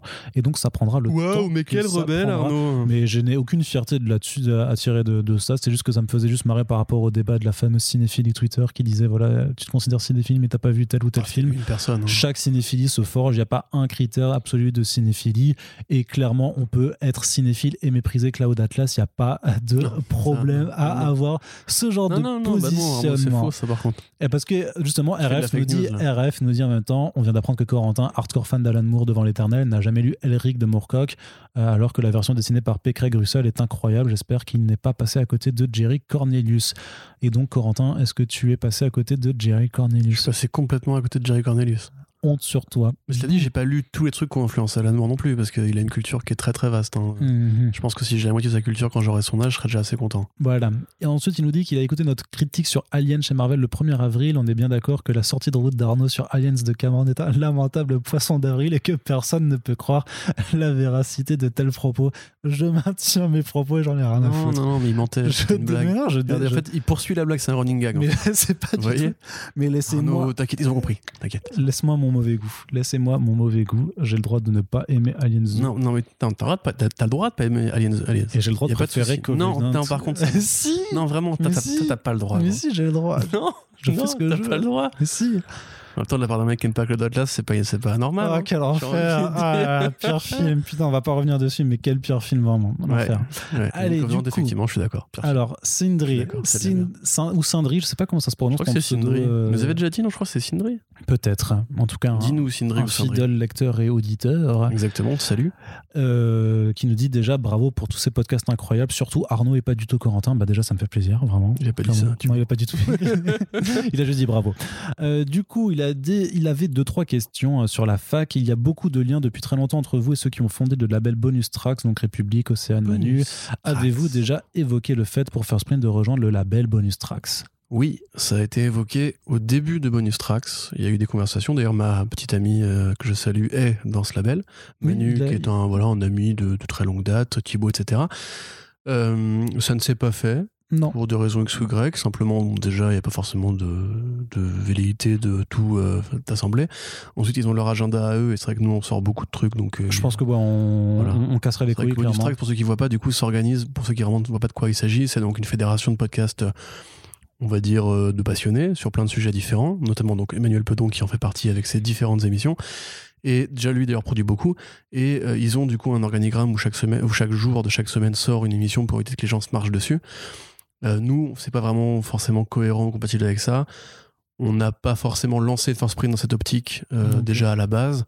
On en avait parlé notamment avec Répu euh, et JB qui sont les deux et euh, César Bastos qui sont les trois du coup pré- présidents on va dire de cette organisation. Mais voilà, je, je pense qu'on est bien dans notre, dans notre case à nous, ils font leur truc à eux.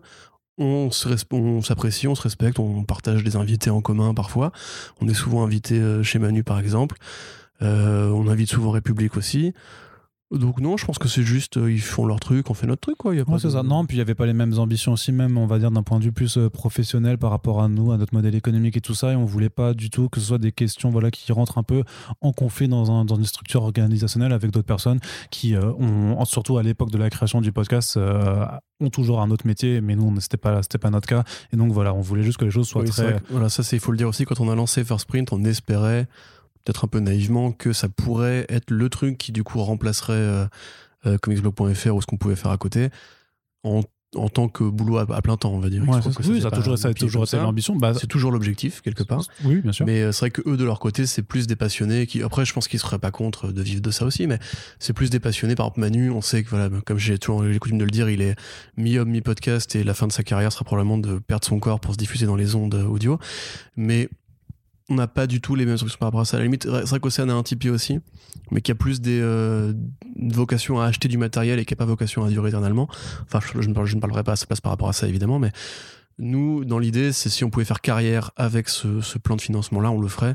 Eux, en l'occurrence, ils ont d'autres aspirations. Voilà, en tout cas, je, crois. En tout cas, clairement, à l'époque, c'était notre, notre, nos envies et on voyait pas forcément ça compatible et on voulait pas vampiriser aussi par rapport à, à ce qu'on comptait faire.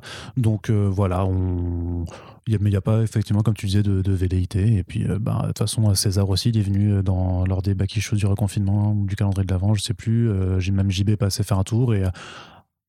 Clairement, il y aura des, des nouvelles passades, notamment quand ça ira un peu mieux et que ce sera plus facile de, de recevoir les gens. Quoi, de toute façon, il faut savoir que tout ça part un peu des mêmes gens. Et c'est des gens avec qui on était déjà des, amis proches pour certains et certaines avant, avant même que nous, entre guillemets, on devienne indépendants. C'est encore le cas aujourd'hui, évidemment. Euh, moi, j'écoute encore religieusement les hommages collatéraux. Du coup, ça se dit au pluriel, hommages collatéraux. Ouais, le, podcast hommage collatéral. Les Outrider aussi. Euh, quand Benji sort un podcast pour Logos, euh, j'essaie de l'écouter, mais du coup, j'ai beaucoup de temps pour l'écouter, donc c'est l'avantage. Mais coucou Benji. Mais non, après, est-ce qu'il y a besoin tu vois, de tout mélanger on est bien dans notre ouais, bah, Moi j'aime bien, j'aime bien notre sauce. Euh, par contre, marrant, du coup, les gars, c'est quoi ce site Comiga? Parce que je tombe dessus par hasard, je me suis rendu compte que vous étiez les seuls rédacteurs de tous les articles.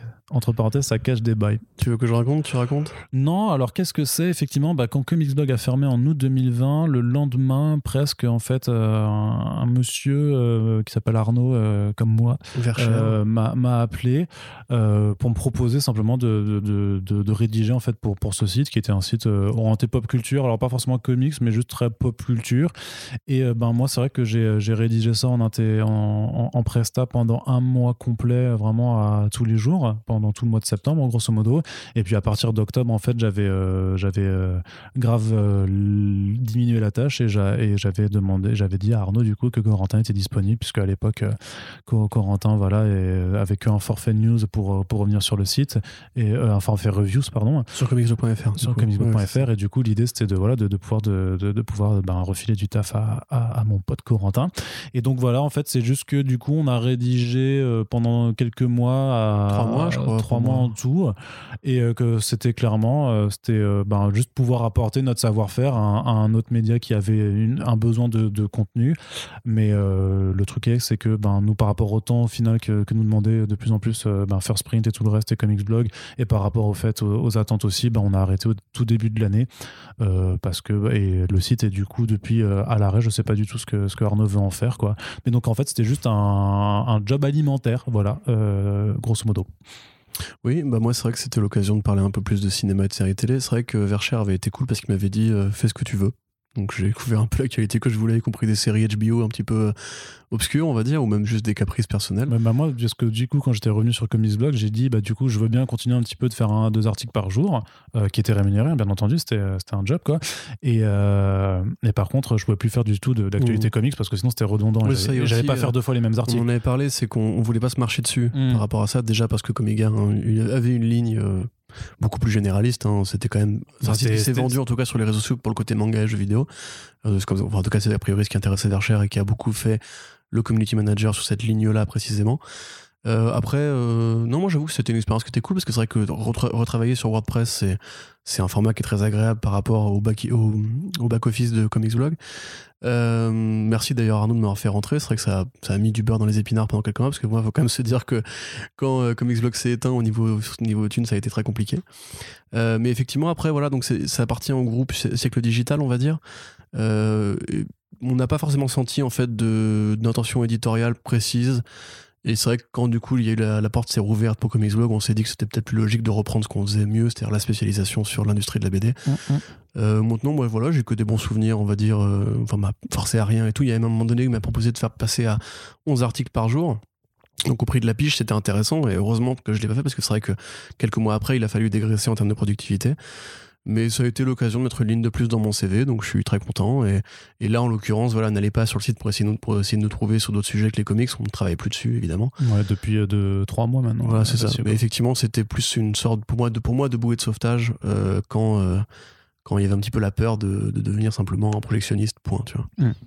Ensuite, entre le Tipeee et toutes vos activités, vous arrivez à vous en sortir à peu près financièrement. Le salaire horaire First Print ne doit pas être très élevé. Alors ça, c'est vrai, effectivement. Euh, c'est toujours impressionnant quand même. Moi, je suis toujours très content de voir qu'on est au-dessus de 1000 euros par mois. Et euh, ça, merci encore une fois à toutes les personnes qui, qui nous permettent, euh, six mois après, d'avoir réussi à maintenir ce cap. Alors c'est clair qu'en termes de progression, on n'a pas progressé, mais au moins on se maintient et c'est déjà plutôt bien dans, vu les temps et tout ça. Après, oui, Heureusement, et je l'avais déjà dit dans le QA de, Noël, hein, heureusement qu'on a du travail ailleurs, parce que sinon, ce serait certainement beaucoup plus. il y aurait sûrement moins de podcasts et il y aurait beaucoup moins de temps à passer dessus, parce qu'il y aurait certainement beaucoup plus de temps passé à essayer d'avoir un autre travail et à retrouver autre chose, et, pas forcément la, la même liberté qu'on a la chance d'avoir. Donc, est-ce qu'on s'en sort? Oui, moi, je m'en sors. Euh, je m'en sors un petit peu mieux, même, on va dire, comparativement à quand j'étais euh, en CDI euh, chez Arts, parce que, mais parce que du coup, j'ai multiplié les, les, les, les, travaux et que j'y passe plus de temps. Par contre, clairement, je travaille toujours autant et toujours trop, mais du coup, ça me permet d'un peu mieux m'en sortir. donc, c'est cool. Mais après, voilà. Ah, tu t'es vachement diversifié aussi, là. Ouais, je me suis diversifié. Oui, non, mais c'est parce que j'ai multiplié les, prestations. En fait, le, le, le, bon, tu vois, maintenant, avec les six mois, le bon truc que je peux voir avec la, fin, enfin l'arrêt de Comics Blog de l'été dernier, c'est que ça m'a permis de voir en fait que je pouvais utiliser mes compétences ailleurs en fait. Tu vois et que j'étais pas inféodé à un seul truc parce qu'avant c'était vraiment j'avais cette culture du coup et que j'ai toujours quelque part hein, bien entendu on pourra en rediscuter mais que j'ai cette culture du euh, je fais tout pour le site tu vois je donne tout ce que j'ai euh, pour le truc. Et là au moins euh, le truc c'est que je donnais tout mais j'avais pas forcément le, le, j'étais pas gagnant du tout par rapport au temps que j'investissais.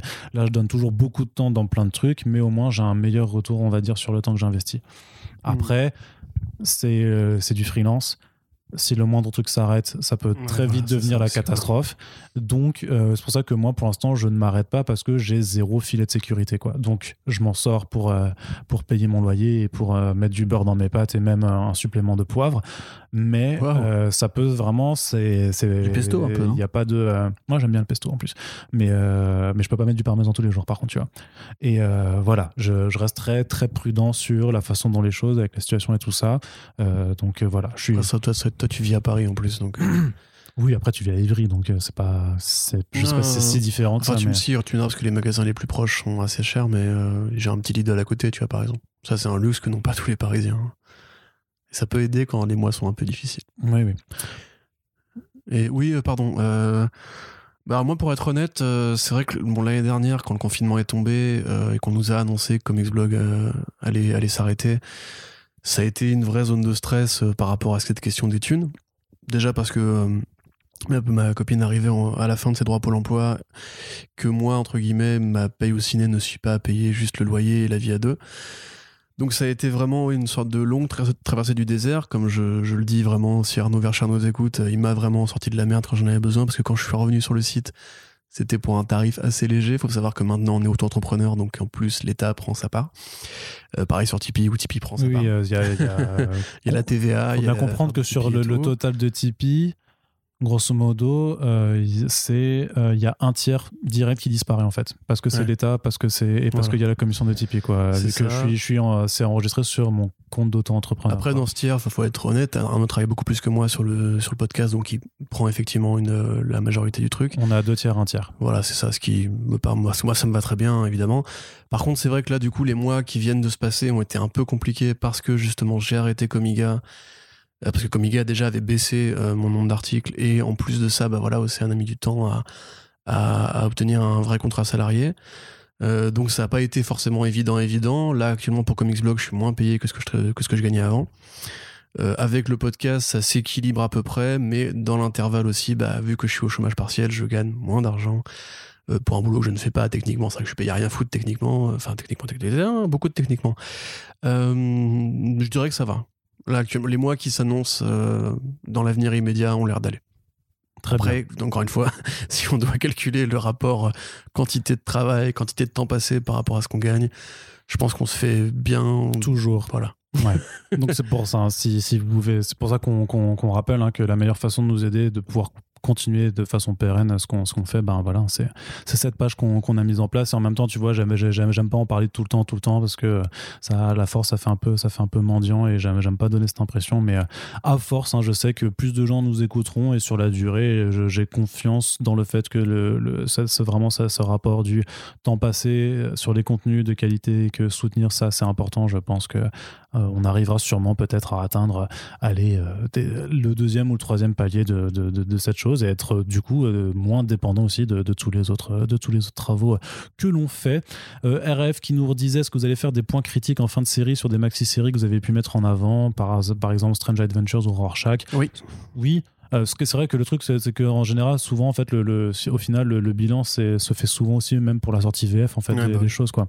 Ça permet de, de réavoir, mais c'est vrai que pour les back issues VO, on va aussi essayer de mettre un peu plus de, de parcours, de mi-série, Ouais, ça. On se disait tout à l'heure, effectivement, on traite beaucoup trop les numéros 1 et pas assez le suivi. Alors que typiquement, il y a des trucs qui sont intéressants dans le suivi, donc euh, ça va venir. Voilà. Il y a Hassan qui nous écrit également, qui aussi est un, un auditeur et un lecteur de très longue date. Donc bonjour Hassan et merci de ton euh, Bonjour. soutien. Hassan, il est incroyable. Il a la dans sa description sur Twitter, il a, euh, il a, il y a marqué écoutez First Print et soutenez. Et il a mis le lien du Tipeee dans sa bio. C'est beaucoup trop, Merci, beaucoup trop gentil. Euh, et donc, il est question un peu bateau. Il nous Ah, dit mais HSN Ouais. Oui, d'accord, bah salut, ouais, bien sûr, moi je suis bête. Y a-t-il un comics ou une série de comics que vous avez adoré étant plus jeune et que vous revoyez à la baisse à vos yeux aujourd'hui et pourquoi? Ou à contrario, une œuvre que vous ne portiez pas forcément dans vos cœurs mais que maintenant, après relecture, avec votre appréciation d'aujourd'hui, elle est montée crescendo dans votre estime? Euh, alors moi je dirais du coup euh, Je pense vraiment que moi, je suis restimé Hush, tu vois. Batman Hush? Ouais. Oh non. Non, c'est bien. Je trouve que je le non mais je le trouve correct aujourd'hui mais qu'à l'époque je, trouvais- je pensais que c'était Ah, le feu le et tout ça ouais c'est ça je trouvais que c'était un truc de ouf et que en fait aujourd'hui je me dis bon, en fait ça va quoi c'était pas c'était pas aussi dingo Moi je pense que j'ai beaucoup surestimé Geoff Jones sur la Justice League. C'est vraiment à l'époque où moi c'était le feuilleton, blockbuster et tout. Tous les mois j'étais trop content et tout.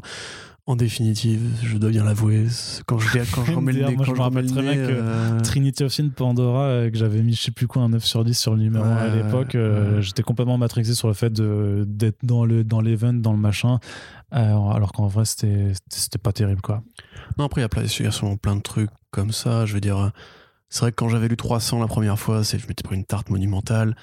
Quand je relis, il y a toujours, euh, je sens la joue qui est un peu rougie, mais en même temps, je me dis que peut-être que parce que je l'ai découvert après le film, euh, que du coup, je, j'ai peut-être un, s'associe à une époque de ma vie, à une période, à un souvenir. Euh, un truc qui m'aurait déçu, mais que je revois à la hausse, par exemple, je pense à Spider-Man 3. C'est vrai qu'en première fois que je l'ai vu, je trouvais ça ridicule, le tout le truc de Peter qui danse, le emo Peter, etc. Et en fait, quand tu revois le film et que tu comprends Sam Raimi et que tu sais ce qui s'est passé par rapport à ce qu'on lui a imposé et tout, déjà le emo Peter, il est cohérent dans ce que fait Sam Raimi sur Peter Parker. mais Le du coup c'est pas une un- relecture quoi c'est Hein pas, de- c'est pas de la lecture quoi parce qu'il demandait des, Des, moi, j'ai compris des œuvres. De- oui c'était plus des, des- Voilà. après relecture Voilà. même, mais ok Ah, pour un- mais- mais je t'emmerde. J'ai lu les sous-titres du film. Donc, et la jaquette du, DVD. Mhm. Euh, non, mais après, sinon, bah, dans ce cas-là, des BD que j'aurais revus à la hausse. Pff, Franchement, euh, bof. hein. En général, moi, quand je quand j'aime pas, j'aime pas.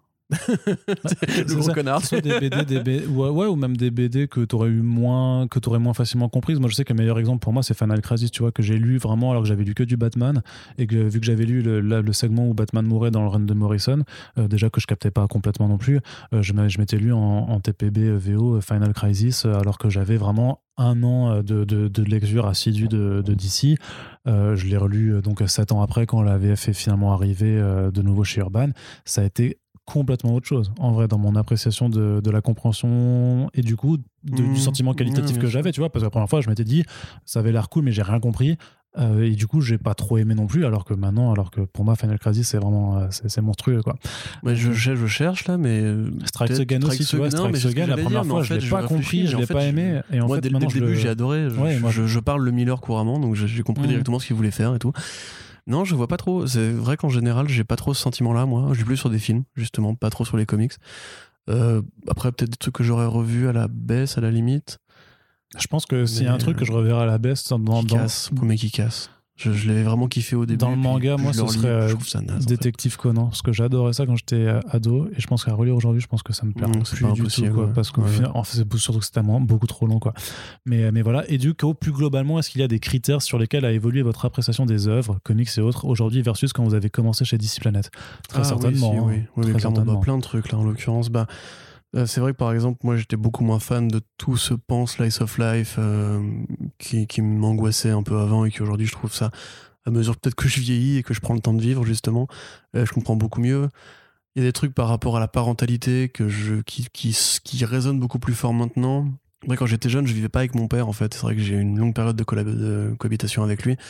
Et du coup, bah voilà, là encore, bon, encore une fois, c'est un, exemple de film, encore une fois. Hein, mais le, le film About Time, euh, fait par le réalisateur anglais qui a fait, euh, qui a fait euh, Good Morning England. C'est vrai que tu vois, ce film-là, je pense qu'il m'aurait pas parlé à 18 ans, il m'a parlé à 26 ans, tu vois, c'est des trucs euh, comme ça. Euh, sinon, qui aurait évolué, ben voilà, ouais, je cherche plus souvent justement les sous-textes, je cherche plus souvent à décoder le, le sens de, des cases, tu vois, j'essaie de, de, comprendre un petit peu le découpage, alors qu'avant, tu vois, justement, tu lis une BD, tu vas point A, point B, point C, etc. Même à l'époque, j'essaie vachement de. Enfin, j'ai kiffé le côté divertissement de la BD maintenant elle commence un peu à m'agacer. J'étais plus dans le fan service avant, tu vois, genre voir tel personnage, je genre waouh. Alors que maintenant, justement, que j'accumule du background et compagnie, j'essaie de comprendre des correspondances aussi, tu vois, par exemple, de comprendre quand un mec veut rendre hommage à un truc, tu vois, j'essaie vraiment de le contextualiser, etc. Quand j'ai lu November, par exemple, de Fraction et, et Jartier, j'ai tout de suite vu euh, la correspondance avec Mazzucchelli. Et je pense pas que je l'aurais vu, si tu veux, enfin, Cook aussi d'ailleurs, hein, ou Risso, tu vois, j'aurais pas cherché ça quand si je l'avais lu euh, à l'époque, j'aurais juste vu le polar, j'aurais juste vu le, premier niveau de lecture.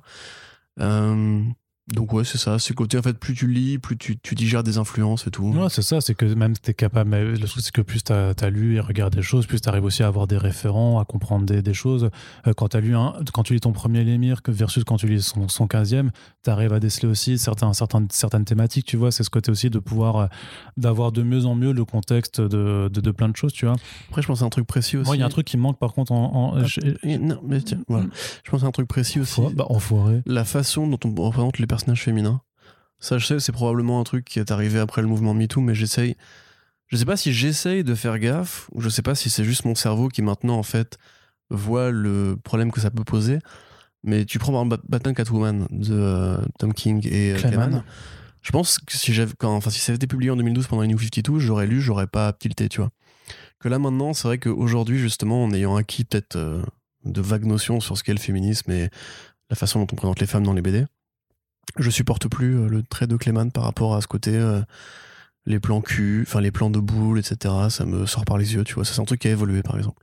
Ouais, ouais je, pense que je suis plus euh, aware sur, sur, sur certaines thématiques. vraiment que j'ai, c'est juste que j'ai réussi à, multiplier un petit peu mes, mes, grilles de lecture et à m'interroger en fait sur la façon dont, bah, dont je lisais ou je regardais des choses il y a voilà, 10-15 ans par rapport à aujourd'hui, parce qu'il y a des choses qui ont changé, il y a des choses qui ont été amenés dans les discussions, dans les débats culturels que euh, ben, factuellement c'était pas à nous qui pouvions les apporter.